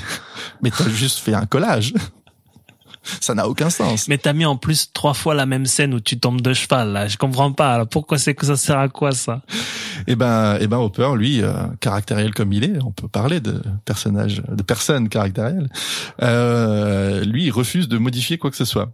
Alors, la Universal va lui dire bon, ok, d'accord, on va faire un petit truc, un petit contrat, on va, on va dealer ça à l'amiable. On va pas distribuer le film, en fait. On va pas l'éditer, on va pas le distribuer. Donc, ce qu'on va faire, c'est qu'on t'abandonne les droits. Allez, tiens, Denis, on t'abandonne les droits. Ça nous aura coûté un gros, pa- un gros paxon de, de, de, de thunes. Et, euh, et donc, Hopper va reprendre le film et euh, va de son côté faire quelques tirages limités de, de copies Ah, et va le- les pré- sous le manteau, le, sous le manteau, sous le bras, hop, il part faire les festivals avec son film. Et bon, alors peut-être pas sur le moment, mais là, à l'heure actuelle, il a quand même une diffusion de par Carlotta en France, euh, tout à fait, tout à fait euh, honorable. Et euh, une fois de plus, c'est voilà, cet exemple sert euh, à souligner le fort caractère d'Hopper et une certaine volonté en fait de vouloir euh, tout maîtriser, qui pourrait être quelque chose qu'on apprécie chez un auteur, mais qui peut être à la fois très contraignant en fait. Et est-ce qu'il avait raison au final? Parce que moi, je l'ai vu. J'ai adoré. moi, j'ai beaucoup aimé The Last Movie aussi. Donc il avait peut-être raison. Et il avait peut-être raison, mais c'est pour ça, c'est c'est des, moves comme ça qui soit ça passe, soit ça casse. Bon, lui, il a dit, bah, vous voulez pas, bah tant pis, on aurait dealé ça. Hop, je me démerde avec mon film. Donc suivra une dizaine d'années plus tard Out of the Blue, où en français euh, c'était sorti sous le nom de La Garçonne. Donc c'est un drame familial avec avec une fille. Alors c'est aujourd'hui, on devrait peut-être plus l'employer, mais garçon manqué, qu'une mère toxico et un père alcoolique qui sortent tout juste de prison parce que oui, effectivement, le papa était en prison parce que euh, en état d'ébriété au volant, il percute un bus scolaire et tue euh, des enfants. Donc euh, Ah ouais. ça, euh, le film commence comme ça. Et donc après c'est en fait oui c'est cette euh, c'est l'histoire on se concentre sur la sur la gamine euh, perdue euh, et qui va devoir f- faire face en fait au retour euh, du père euh, voilà dans une dans une dans une famille où la mère euh, euh, allait voir ailleurs pendant que le père n'était pas là bon ce qui est tout à fait compréhensible mais il y a des quand même des gros problèmes de drogue d'alcool de violence et ensuite dans les années 80 euh, je le souligne parce que en fait Hopper va opérer un changement politique qui semble euh, assez radical Hopper opéré. Bien joué. Merci. Euh, et en fait, euh, il va se revendiquer et, et- et républicain. Et il va soutenir les administrations euh, Reagan et Bush père-fils. Et, euh, et on, voilà. en fait, quand on prend la figure d'Hopper et qu'on se dit, ce mec-là a réalisé Easy Rider, et qu'après on se rend compte qu'il a sa carte au Parti républicain, il y a, y a quelque chose, il y a un fossé quoi entre ces. Après, c'est assez euh, logique quand tu vois le personnage qu'il incarne dans Massacre à la tronçonneuse 2. Oui, j'en parlerai un petit peu, mais euh, oui, oui, oui, c'est vrai que ça peut être. euh, Mais euh, alors, donc du coup, après, euh, voilà, euh, fin des années 80, euh, en 88, arrive dans un premier temps euh, Colors, donc un film qui réunit Sean Penn et Robert Duval, qui sont d'ailleurs excellents dans ce film, un duo qui fonctionne parfaitement bien. Donc deux flics, voilà, qui interviennent dans des quartiers pollués par les gangs. Donc, euh, juste dit comme ça, vous imaginez que sur le papier, ça fait. Ah, c'est pas du tout réactionnaire cette histoire. on, tend, on, on tend, on tend vers quelque chose d'un peu plus à droite. Hein. Et ah, mais de toute façon, c'est euh, toute la contradiction des États-unis, Denis Hopper. Hein. C'est Ah à la bah, fois à droite, et à, à droite et à eh droite, ben quoi. voilà, C'est peut-être ce qu'il essaye euh, artistiquement de représenter. Très Putain. fort. Il est très très fort. Et donc oui, moi je, moi je trouve que voilà, à mon sens, le discours de ce film est un petit peu, un petit peu ambigu et on se dit, ça y est, on l'a perdu, on l'a perdu le Denis. Et euh, deux ans plus tard, donc euh, il revient avec ce film, euh, ce film qui nous intéresse euh, tout spécialement aujourd'hui. Donc c'est The Hotspot, donc qui est l'adaptation du, du roman de Charles Williams, roman qui s'appelle Hell Has No Ferry. Donc en français, c'était sorti sous euh, Je t'attends au tournant. C'est paru en 53. C'est nul à chier comme titre. Je t'attends au tournant, c'est trop nul. Et je, je, je veux pas dire de bêtises, mais je crois qu'en fait, il a été renommé Hotspot après. Ah, ah. Donc, euh, je me demande si c'était pas en rapport avec la sortie du film, peut-être pour de la part de l'éditeur pour pouvoir C'est vendre. pas un euh, titre, je t'attends au tournant. C'est une indication quand tu, je t'attends au tournant, tu vois, quand on se parle. Je t'attends au tournant. Je t'attends. au Attention à toi. Hein. Je t'attends au tournant, mon gars. Attention, oui, effectivement. Et donc, euh, pour parler de The Hotspot, euh, Dennis Hopper n'était pas prévu, il n'était pas sur le projet initialement. C'était un projet qui était porté par un certain Mike Figgis. Et euh, en fait, quand Figgis se fait remplacer dernière minute pour je ne sais quelle raison, donc pas un Hopper, euh, il arrive vraiment à quelques jours du tournage. Hopper arrive. Donc ça, c'est Don Johnson hein, qui raconte ça. Oui, je sais ce que tu vas dire parce que je l'ai entendu, je l'ai entendu ça. Hopper arrive et leur dit, vous voyez le script là que vous avez travaillé, qu'on vous a donné? Vous foutez ça à la poubelle, j'en ai fait un autre. Hop Ok, un peu décontenançant quand même. Euh, on, Ah tourne dans, on tourne dans trois jours, Denis. le, le Hopper, quoi, t'sais.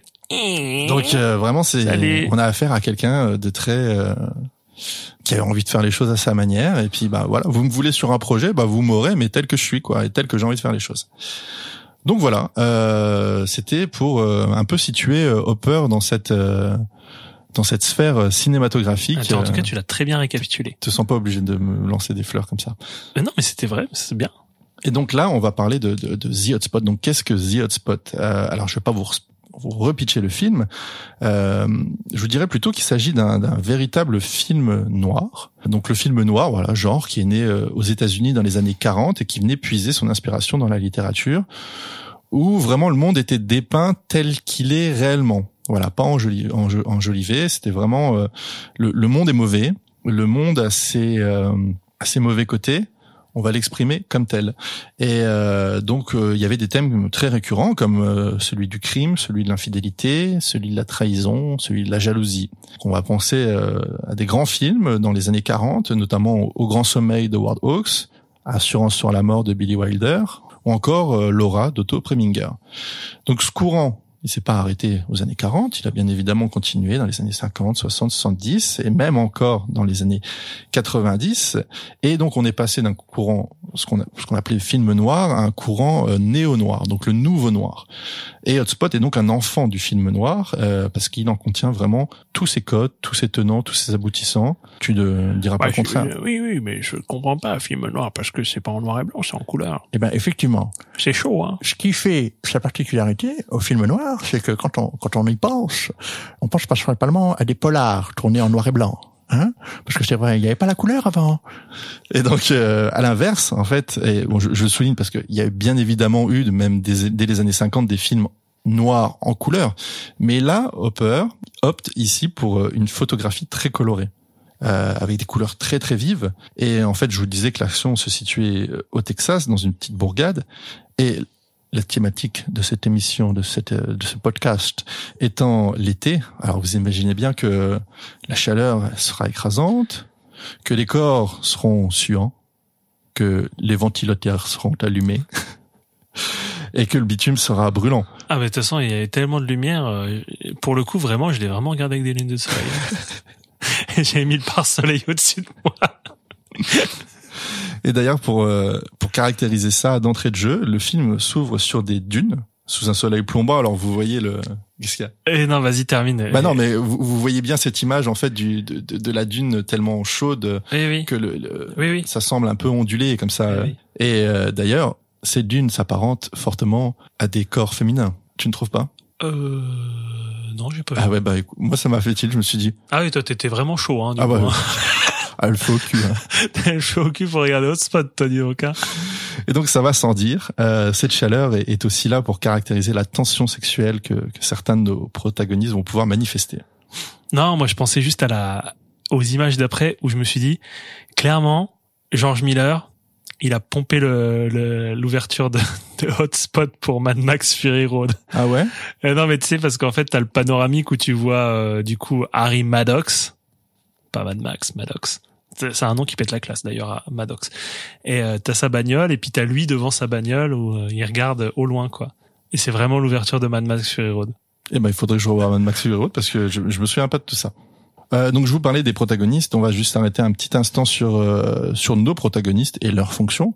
Donc on a Harry Maddox, euh, ce mystérieux inconnu plein d'assurance. Donc c'est Don Johnson qui l'incarne. Donc Don Johnson de flic à Miami, Django Unchained, plus récemment à couteau tiré. Le papa de Dakota. Oui, c'est vrai, oui. Ouais. Et il faut imaginer, euh, faut imaginer le, le beau gosse euh, très sûr de lui, euh, qui obtient facilement ce qu'il ce qu'il Ah veut. bah, pour beau gosse, c'est beau gosse, hein. Dis donc, euh, il est beau, hein. À côté de ça, on a Gloria Harper, qui est donc la, la, la secrétaire euh, du concessionnaire, qui elle est interprétée par Jennifer Connelly. Donc Jennifer Connelly, euh, film notable euh, Dark City, euh, un peu moins notable en ce qui me concerne Requiem for a Dream, mais bon, Oui. euh, c'est un peu ce qui a fait aussi sa C'est vrai. sa carrière. euh, Phénoména de Dario Argento. Il était une fois en Amérique.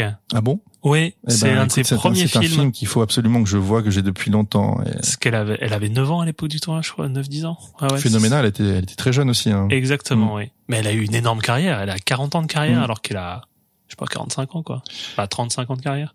Et ben là, c'est c'est la jeune femme, donc elle a 19 ans dans le film et 19 ans dans la vraie vie au moment du tournage. Euh, c'est vraiment la, la, la, jeune femme parfaite, quoi. Qui, mais mais mais mais qui cache quand même quelques secrets et qui évidemment va tomber sous le charme. Cette de- jeune fille n'existe pas dans cette bourgade du Texas, hein. Non. Elle n'existe pas du tout. hein. Non non non non. C'est c'est vraiment un archétype qu'on a posé là en disant c'est c'est la fille du Texas. Ah Voilà. c'est vous verrez. Hein, de toute façon, tous les personnages que je vous dépeins là euh, sont très caricaturaux. Mais c'est ce- oui oui, mais c'est ce qui c'est ce qui Oui, fait le charme de ce ce qui film. fait son charme. Voilà, c'est un film euh, de charme. Jennifer Co- Connelly euh, va euh, va tomber sous le charme de ce monsieur Maddox et, et inversement. Euh, ensuite, euh, qu'est-ce qu'il y a?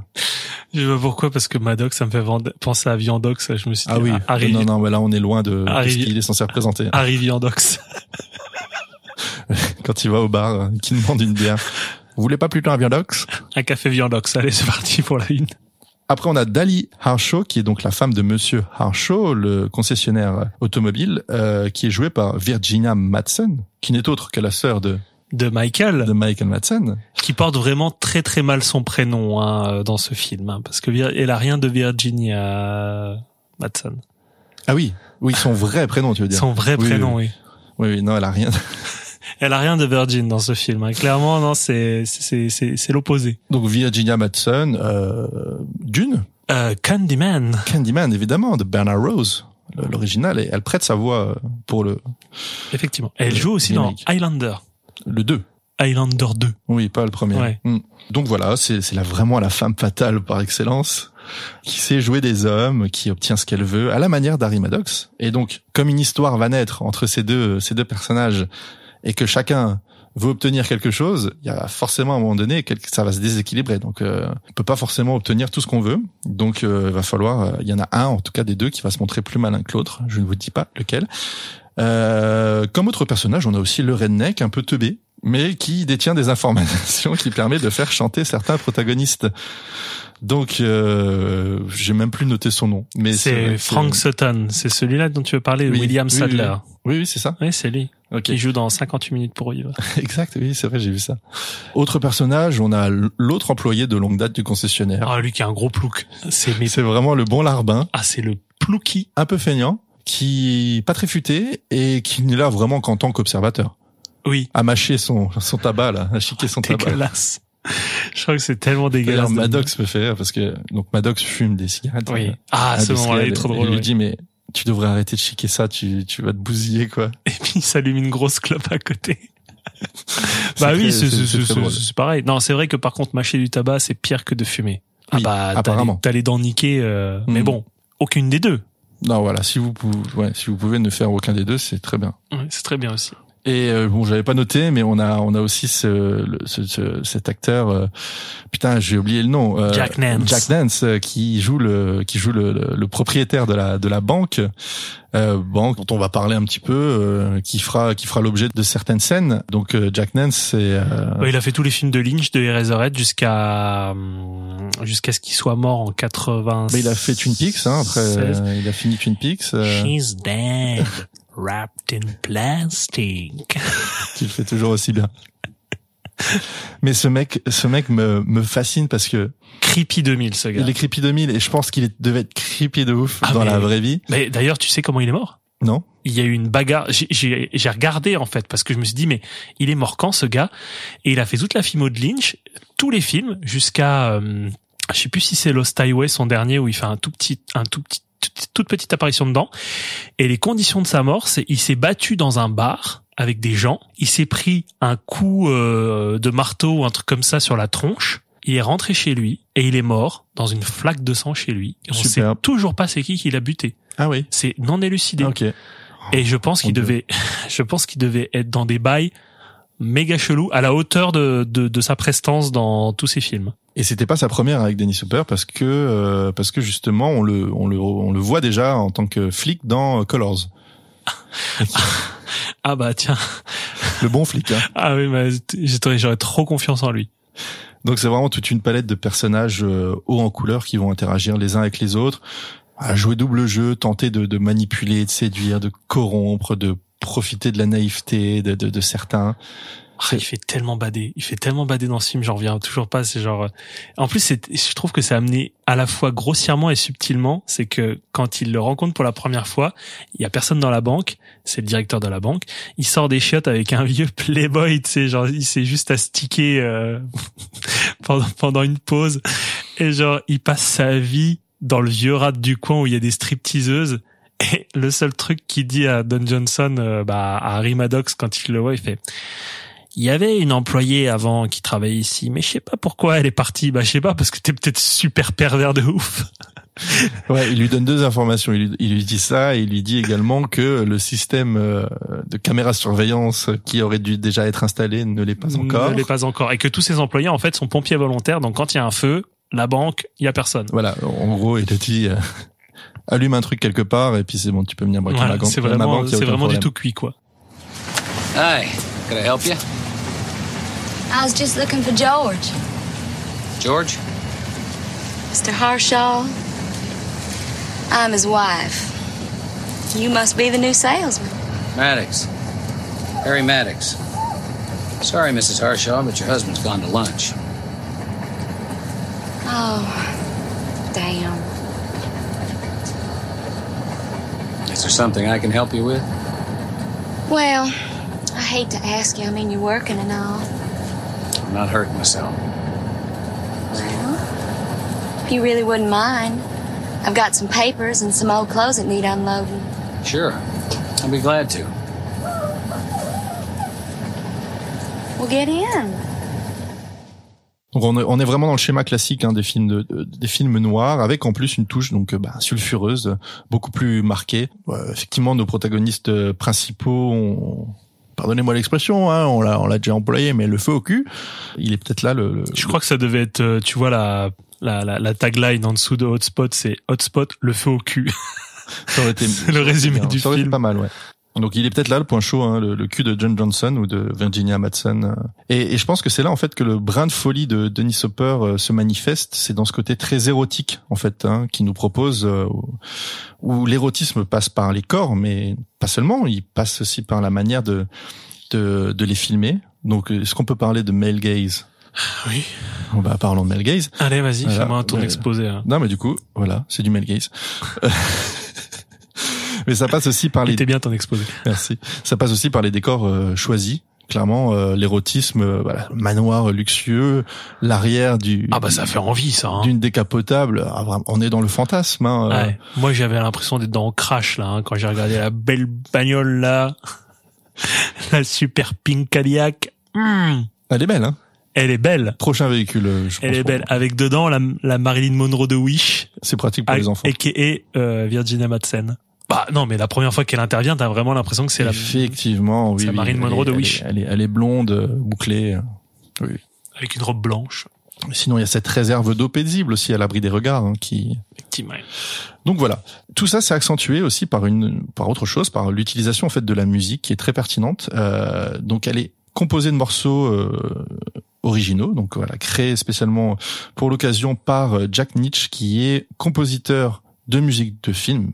Donc euh, on va parler de Cruising, on va parler de Blue Collar, on peut dire, on peut citer Neuf semaines et demie également. On peut citer Hardcore, Hardcore, effectivement, tu en avais parlé. dont on a C'est parlé le qui- mois c'est dernier. toi qui l'avais mentionné, je me rappelle. Euh, mais pas seulement, euh, pas seulement en compositeur de musique de film, parce qu'en fait, il a collaboré avec euh, Neil Young sur euh, le, le brillant album euh, Harvest, euh, qui est le meilleur album de, tous, les temps. Et avec les Rolling Stones aussi, pour ne citer que. Donc voilà, euh, c'est pas juste Jack Nitch, c'est aussi euh, de grandes célébrités en fait qui l'accompagnent euh, tout au long de cette bande originale. Donc à savoir Miles Davis, Et il dévisse quoi? Bah, euh, il a Davis. Mais c'est c'est pour ça que Miles Davis, il peut jamais finir ses concerts. Parce que la scène se casse toujours la gueule. Je t'ai eu à ton propre jeu parce que tu l'as fait à chaque fois celle-là. hein. C'était vraiment la date joke quoi. Donc Miles Davis, euh, John Lee Hooker, Taj Mahal, euh, Tim Drummond Roy Rogers. Euh, Roy Rogers qui était euh, un grand acteur de western et qui était principalement employé pour chanter des chansons dans les films de western. Euh, et donc tout ça, voilà, toute cette cette communion d'acteurs, de- d'acteurs, d'artistes, de, compositeurs, de, musiciens, de, de chanteurs, ça donne une musique axée sur le blues, le jazz et vraiment qui participe à cette sensation de chaleur intense, qu'elle soit due au soleil ou à la libido de nos protagonistes. T'as chaud Euh, Oui, j'ai chaud. Je vais ouvrir les fenêtres. Donc Hopper avec euh, avec Hotspot, il signe ici son pour moi son dernier chef-d'œuvre. Euh, alors je je, je m'avance un peu parce que en vrai, je vais être honnête avec vous. Euh, il va faire qu'un long métrage après Hotspot. Ah bah d'accord. C'est The Chasers. Alors, je n'en avais jamais entendu parler. Je, je me suis dit, je vais pas le regarder. Je vais quand même aller voir de quoi Ouais. ça parle. Et ça semble être un nanar, mais cocaïné 3000. Franchement, je crois que c'est c'est l'histoire en fait d'une euh, de flics qui doivent escorter un détenu qui est en fait une détenue super bien gaulée, évidemment, qui arrive à se barrer. Et donc, euh, en gros, c'est la poursuite de cette euh, jeune femme euh, qui va, en plus, potentiellement, enfin, a priori, selon la bande-annonce, se dénuder au fur et à mesure du film. T'as parlé de Mel Gaze, non, juste avant ça? Oui, voilà. On est toujours un peu dedans. Hein. Donc voilà, c'est c'est pas un film que j'irai voir de sitôt. Euh, donc je, je maintiendrai Mordicus que c'est son dernier chef-d'œuvre. Euh, qui est un film quand même beaucoup plus conventionnel en fait que bah, Kizzy Rider, que The Last Movie ou que même euh, La Garçonne, euh, mais tout à fait charmant et très bien exécuté, avec cette touche d'érotisme qui le rend vraiment si singulier. Moi, je vous encourage à, à, à le découvrir ou à le revoir si vous l'avez vu, euh, mais pas depuis, enfin, si vous l'avez pas vu depuis longtemps. C'est un film dont on parle peu finalement. C'est vrai, c'est vrai. dont on Ça, parle par peu. contre, t'as- raison, c'est vrai qu'on en parle peu. Et malgré voilà ces, ces grandes qualités et dont ces acteurs en fait, hein, une de ces grandes qualités ce sont ces acteurs et qui, qui donnent au scénario tout le relief nécessaire pour le, le faire le faire vivre. Hum. Donc voilà, moi c'est, je vous invite vraiment à voir The Hotspot et si toi tu as quelque chose à ajouter sur. euh, Bah non, mais c'est c'est vrai que tu dis que c'est il est un peu méconnu. euh, ça c'est vrai. Je je je l'ai vu pas mal de fois la jaquette en fait euh, lors de nos pérégrinations et je savais même pas que c'était Dennis Hopper, tu vois. Et bon, c'est pas un réalisateur euh, mis au, au rang ultime de tous ces comparses euh, du nouvel Hollywood, mais c'est quand même une figure très importante. Et euh, bah déjà, moi, la jaquette me donnait peu envie quand je la voyais, celle que la, la, la jaquette qu'on a actuellement, celle de MGM de 2004. Mais je suis bien content parce que c'est vrai que j'ai pas arrêté de te faire croire que c'était mauvais alors que j'ai vraiment bien pris du plaisir euh, à regarder le film. On, veut, on veut pas avoir plus de détails, Erwin. hein. Non, du plaisir cinématographique, bien sûr, euh, bien bien sûr. Qu'est-ce que c'est que ce paquet de mouchoirs à côté de ton canapé? Ah non, oh non, non, non, non, non, non, non. C'est trop là. Tu vas trop loin. En tout cas, je me suis dit aux premières images, des paysages désertiques de la Sunbelt américaine en plein Texas, en territoire redneck, des notes de blues, des belles bagnoles, un personnage charismatique aux cheveux millions gominés, ça dégaine des Chesterfield à la pelle et ça tape des poses de trois quarts face. Je me suis dit que là, on entrait dans ton univers cinématographique de prédilection.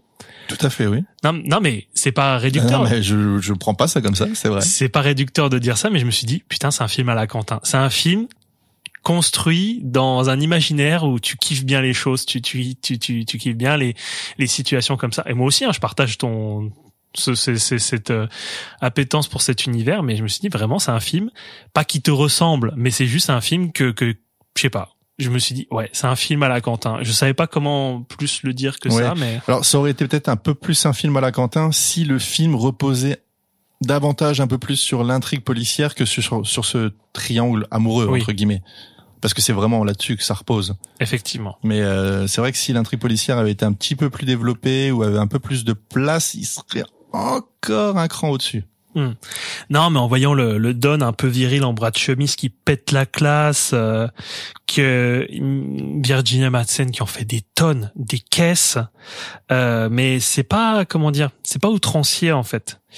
Et euh, il y a aussi la Jennifer Conny qui a peine majeure, euh, qui est en mode C'est ah, limite. hein. ouais, c'est limite oui, hein, limite, parce qu'il y a des Ouais. il y a des plans où moi je la trouve vraiment vraiment juvénile. Oui. Et aux côtés de John Johnson, Ah bah tu te dis attends, elle est pas très très très c'est gênant quoi. Bah la- même pas la majorité aux États-Unis. Hein. Oui, oui. Non, mais surtout qu'en plus, il y a, il joue de ça à un moment donné. elle lui dit j'ai 19 ans et là il fait rétro-pédalage le, le donne bah Maddox quoi Non, ah oui d'accord t'as 19 ans ça te dérange?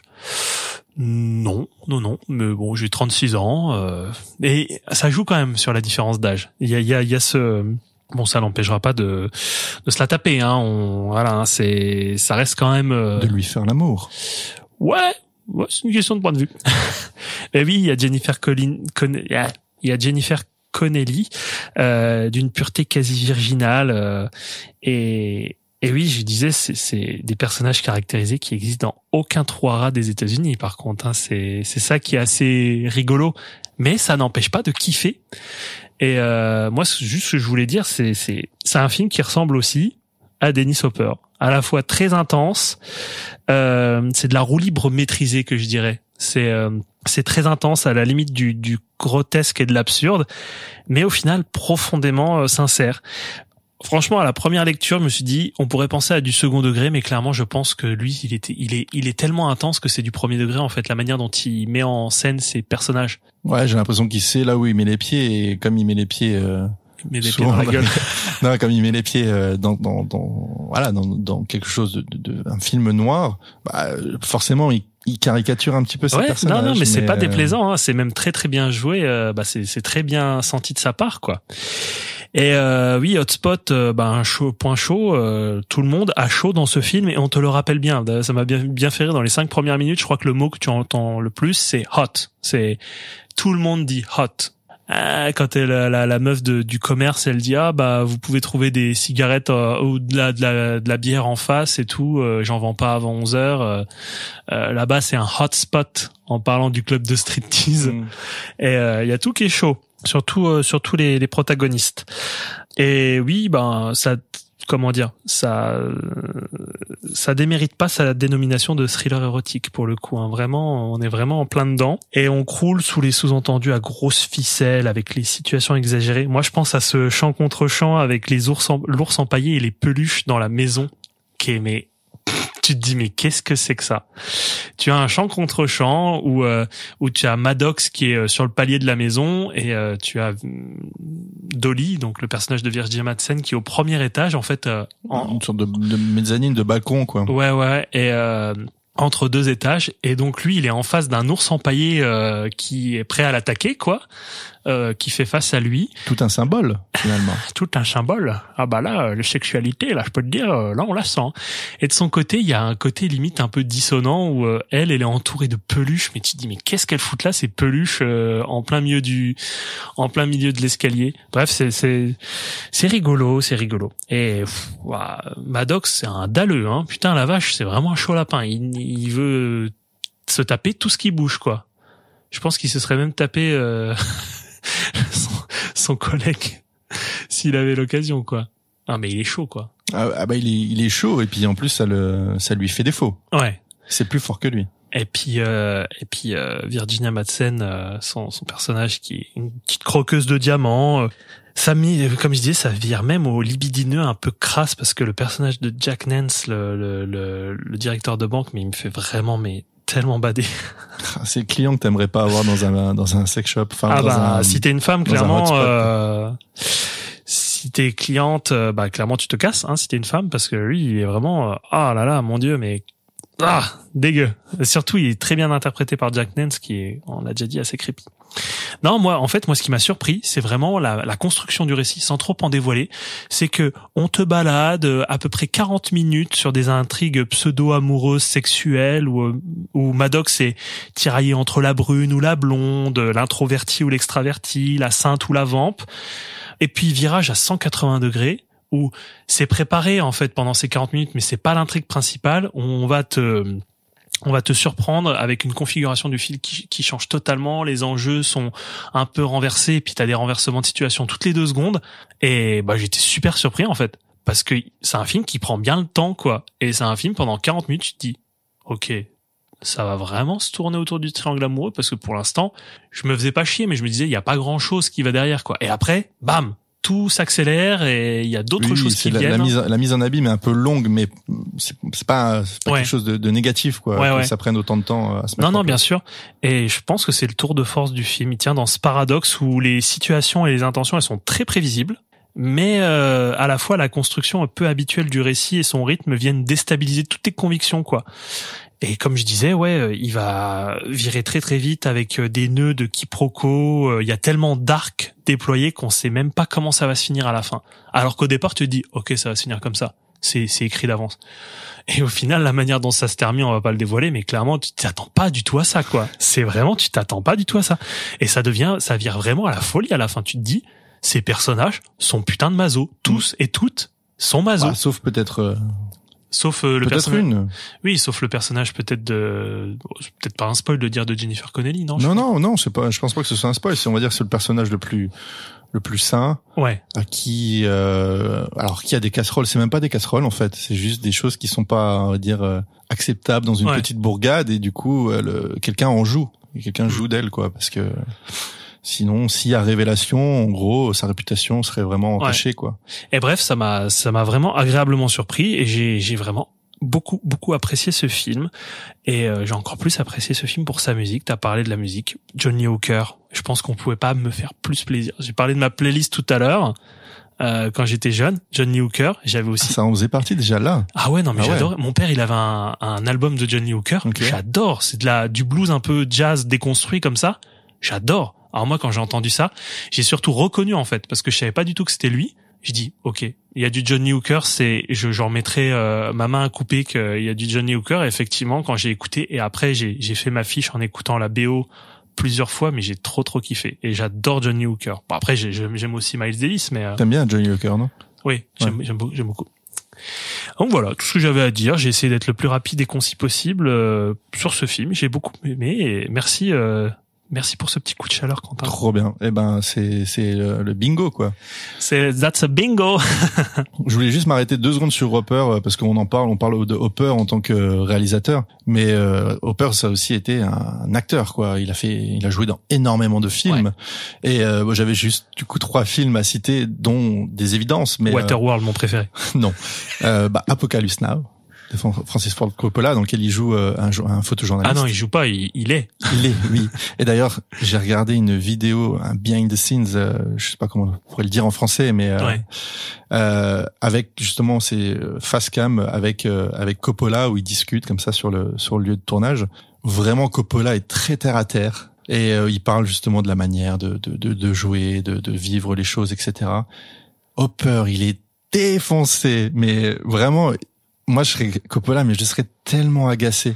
Mais Et tellement agacé d'avoir un mec que- comme ça en face de moi. Je pense que pour lui, c'était l'équivalent des vacances au Thaïlande. C'est genre tu fais n'importe quoi. Tu vois. Ah mais c'est les vacances. Je... Je pense, mais franchement, après, ça lui enlève rien dans ce film-là. Je trouve qu'il est, il est parfait. J'aurais vu personne d'autre que lui à ce moment-là. Euh, il y a Massacre à la tronçonneuse 2, donc euh, dont tu as parlé, qui est donc aussi un film de Toby Hopper. Lunaire. Mais- alors c'est lunaire, mais euh, en fait, il y a une petite jeunesse par rapport à ce, ce film-là. Pas forcément le choix d'Hopper, mais du coup, ça en découle peut-être un peu. Mais c'est que, en gros, Hopper fait Massacre à la tronçonneuse. Et bien évidemment, vu le succès que ça a été, on lui demande de faire un 2. Sauf que lui ne voulait pas du tout faire de 2.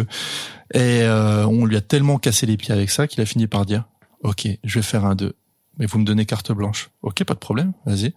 Donc il fait un film qui va vraiment à l'encontre de ce qu'il a pu faire dans le, dans le premier, c'est-à-dire un- premier, c'est un vrai film, euh, c'est un vrai film sérieux. euh, de- de- Bah pour faire court, de toute façon, c'est un des films qui me fait le plus peur, alors qu'il est très très vieux, quoi. Oui, oui. Alors que tu vois, genre si on parle de l'exorciste, maintenant, ça fait un peu daté. Mm. Celui-là, Ah, il y a une fait- ambiance poisseuse, euh, vraiment qui. celui-là, il me fait encore Mm. bader, hein. Vraiment, Et donc, très euh, sérieusement. et donc, Hopper, euh, Toby Hopper euh, décide de décide de, de faire ce 2, mais de prendre le contre-pied du 1 et d'en faire un film vraiment comique, cocaïné presque, comme comme pouvait l'être euh, Ce film, il va nulle part. comme pouvait l'être euh, Dennis Hopper. Donc euh, voilà, c'est un choix presque évident en fait euh, de, de, de le prendre. Donc euh, vous voyez Dennis Hopper avec des énormes tronçonneuses, un chapeau texan, enfin vraiment. Énorme. Il, il, il y a on pourrait pas dire qu'il y a rien qui va parce qu'au final, ce film-là, je pense qu'il est quand même fait avec. euh, il est, il est pas fait à contre-cœur malgré le fait que je pense qu'il s'est dit, moi je vais faire un film où Je pense que c'est du troll. je veux me faire plaisir.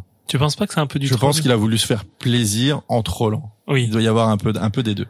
Mais du coup, le film, voilà. Alors j'ai clairement pas vu toute la filmographie de Dennis Hopper, mais le film dans lequel Dennis Hopper est alors scary as fuck, vraiment terrifiant, mais d'une justesse parfaite, c'est Blue Velvet de David Lynch, dans lequel il joue euh, voilà un pervers psychopathe qui s'appelle euh, Frank Booth. Vous le voyez avec son masque à oxygène. euh, voilà, pour moi c'est j'ai des, images très marquantes encore de, Blue Velvet et notamment grâce euh, à sa prestation. Et vraiment, je, trouve que là, à l'heure actuelle, de, ce que j'ai vu, en tout cas, il y a rien qui égale ça, quoi. Et c'était le choix parfait. Cette, j'aime bien qualifier les films de, Lynch comme ça, c'est-à-dire un peu de, de, de bizarrerie dans un monde réel, en fait, un peu d'étrangeté dans un monde réel. Et, et là, cette étrangeté, elle est clairement caractérisée par Dennis Hopper. Dis-toi qu'il m'a fait tellement flipper dans ce film que je ne sais même pas c'est quoi sa fonction à un moment donné, tu vois, dans Blue Velvet. Je sais même pas comment il intervient, c'est qui vraiment, comment il peut Il a se- un peu, il a un peu la main sur. euh, alors, j'ai oublié le nom de cette actrice. Isabella euh, Rossellini Ouais, Isabella Rossellini. C'est pas un Mac, hein, mais c'est. euh, D'accord. Non, c'est, je dirais pas que c'est un Mac. C'est, c'est, c'est quelqu'un qui a de l'emprise sur elle, en Ouais, fait, ouais, tout simplement. d'accord. Et euh, non, bah moi, de mon côté, il y a, y a aussi, ça, ça me permet de faire un petit pont parce que Hotspot m'a fait beaucoup penser à un autre film que je, j'aurais voulu chroniquer, mais je pense que je vais attendre un petit peu. Et euh, ça me permet de faire un pont avec euh, ses prestations parce que Dennis Hopper est présent dans ce film. C'est Red Rock West, un film avec Nicolas Cage et Lara Flynn Boyle. Euh, et de un, c'est un film qui est dans la même veine que Hotspot, euh, dans un ton un peu film néo-noir, euh, euh, un peu polar, euh, avec un ton très outrancier et tout aussi débridé dans une intrigue et tout aussi euh, vaudevillesque. Hein, on est vraiment dans un peu dans un vaudeville, quoi. Red Rock West, qui est de John Dahl, qui est sorti en 93. Et Hotspot, c'est 91. Hein. 90. 90. Euh, donc dans Red Rock West, il y a Nicolas Cage qui est super deep, qui est sorti de Sailor et Lula, qui incarne un nouvel inconnu arrivé en ville. Donc clairement, on est, Mm. on est clairement dans le même truc que Hotspot. Il y a Lara Flynn Boyle en femme fatale qui veut orchestrer le meurtre de son mari. C'est connu dès le départ. Et Dennis Hopper, qui est toujours aussi intense, euh, qui est dans la peau d'un tueur à gages. Et clairement, ça va. Tu me le prêtes celui-ci. Bah, je l'ai pas. Mais ah merde, euh, tu l'avais vu sur euh, une plateforme. je l'avais vu sur une plateforme, mais je vais l'acheter. Je vais l'acheter parce qu'il se trouve très très facilement.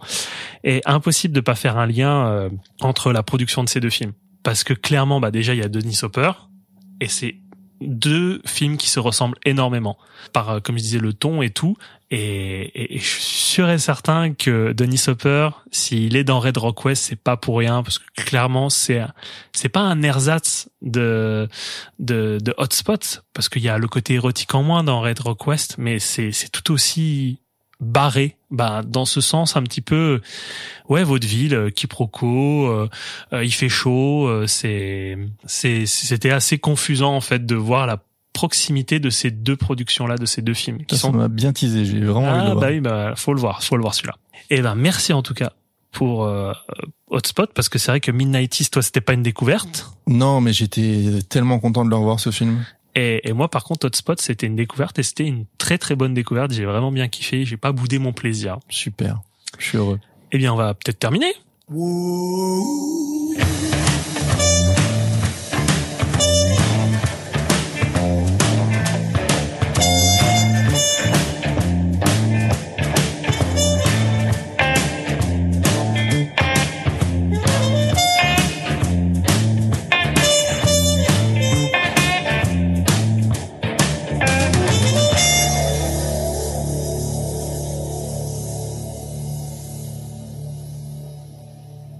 Bah, c'est la fin de cette émission. Oui, oui, oui. Bah, il fait à peu près dans le dans le dans le studio là, il fait à peu près 40 degrés vu qu'on a parlé de films qui font chaud. Il fait chaud en plus. Ah là, c'est un temps rageux. Hein. Là, je j'ai j'ai le lac Michigan d'un côté euh, sous mon aisselle droite et euh, ah mon dieu la vache.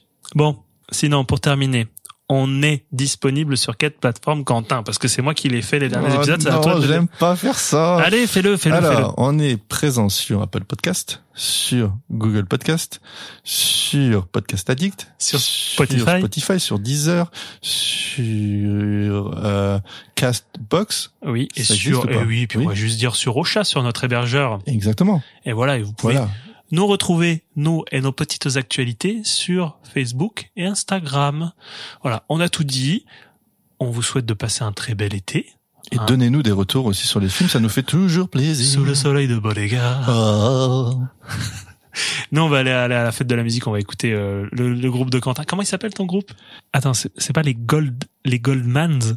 Vous êtes les Goldmans vu que vous faites du Jean-Jacques Goldman. Ça fait un quart d'heure qu'on cherche un nom de groupe. En tout cas, j'ai en tout cas j'ai très hâte d'écouter euh, la version Envole-toi euh, au, à l'accordéon. bien Ouais, sûr. non, mais ça va être Et en ça- deuxième partie, je- je fais des bolasses. Je fais des bolasses et un petit peu de diabolo. Ah bah c'est super. Bah j'ai trop hâte. Bon bah écoutez, euh, vous vous manquez quelque chose en tout cas parce que vous pourrez pas voir ça, mais euh, on se dit au mois prochain et puis mois prochain on garde une thématique un peu un peu été, je crois non? Festival, bien sûr. hein. Un peu estival, euh, Arte, euh, théma, euh, documentaire.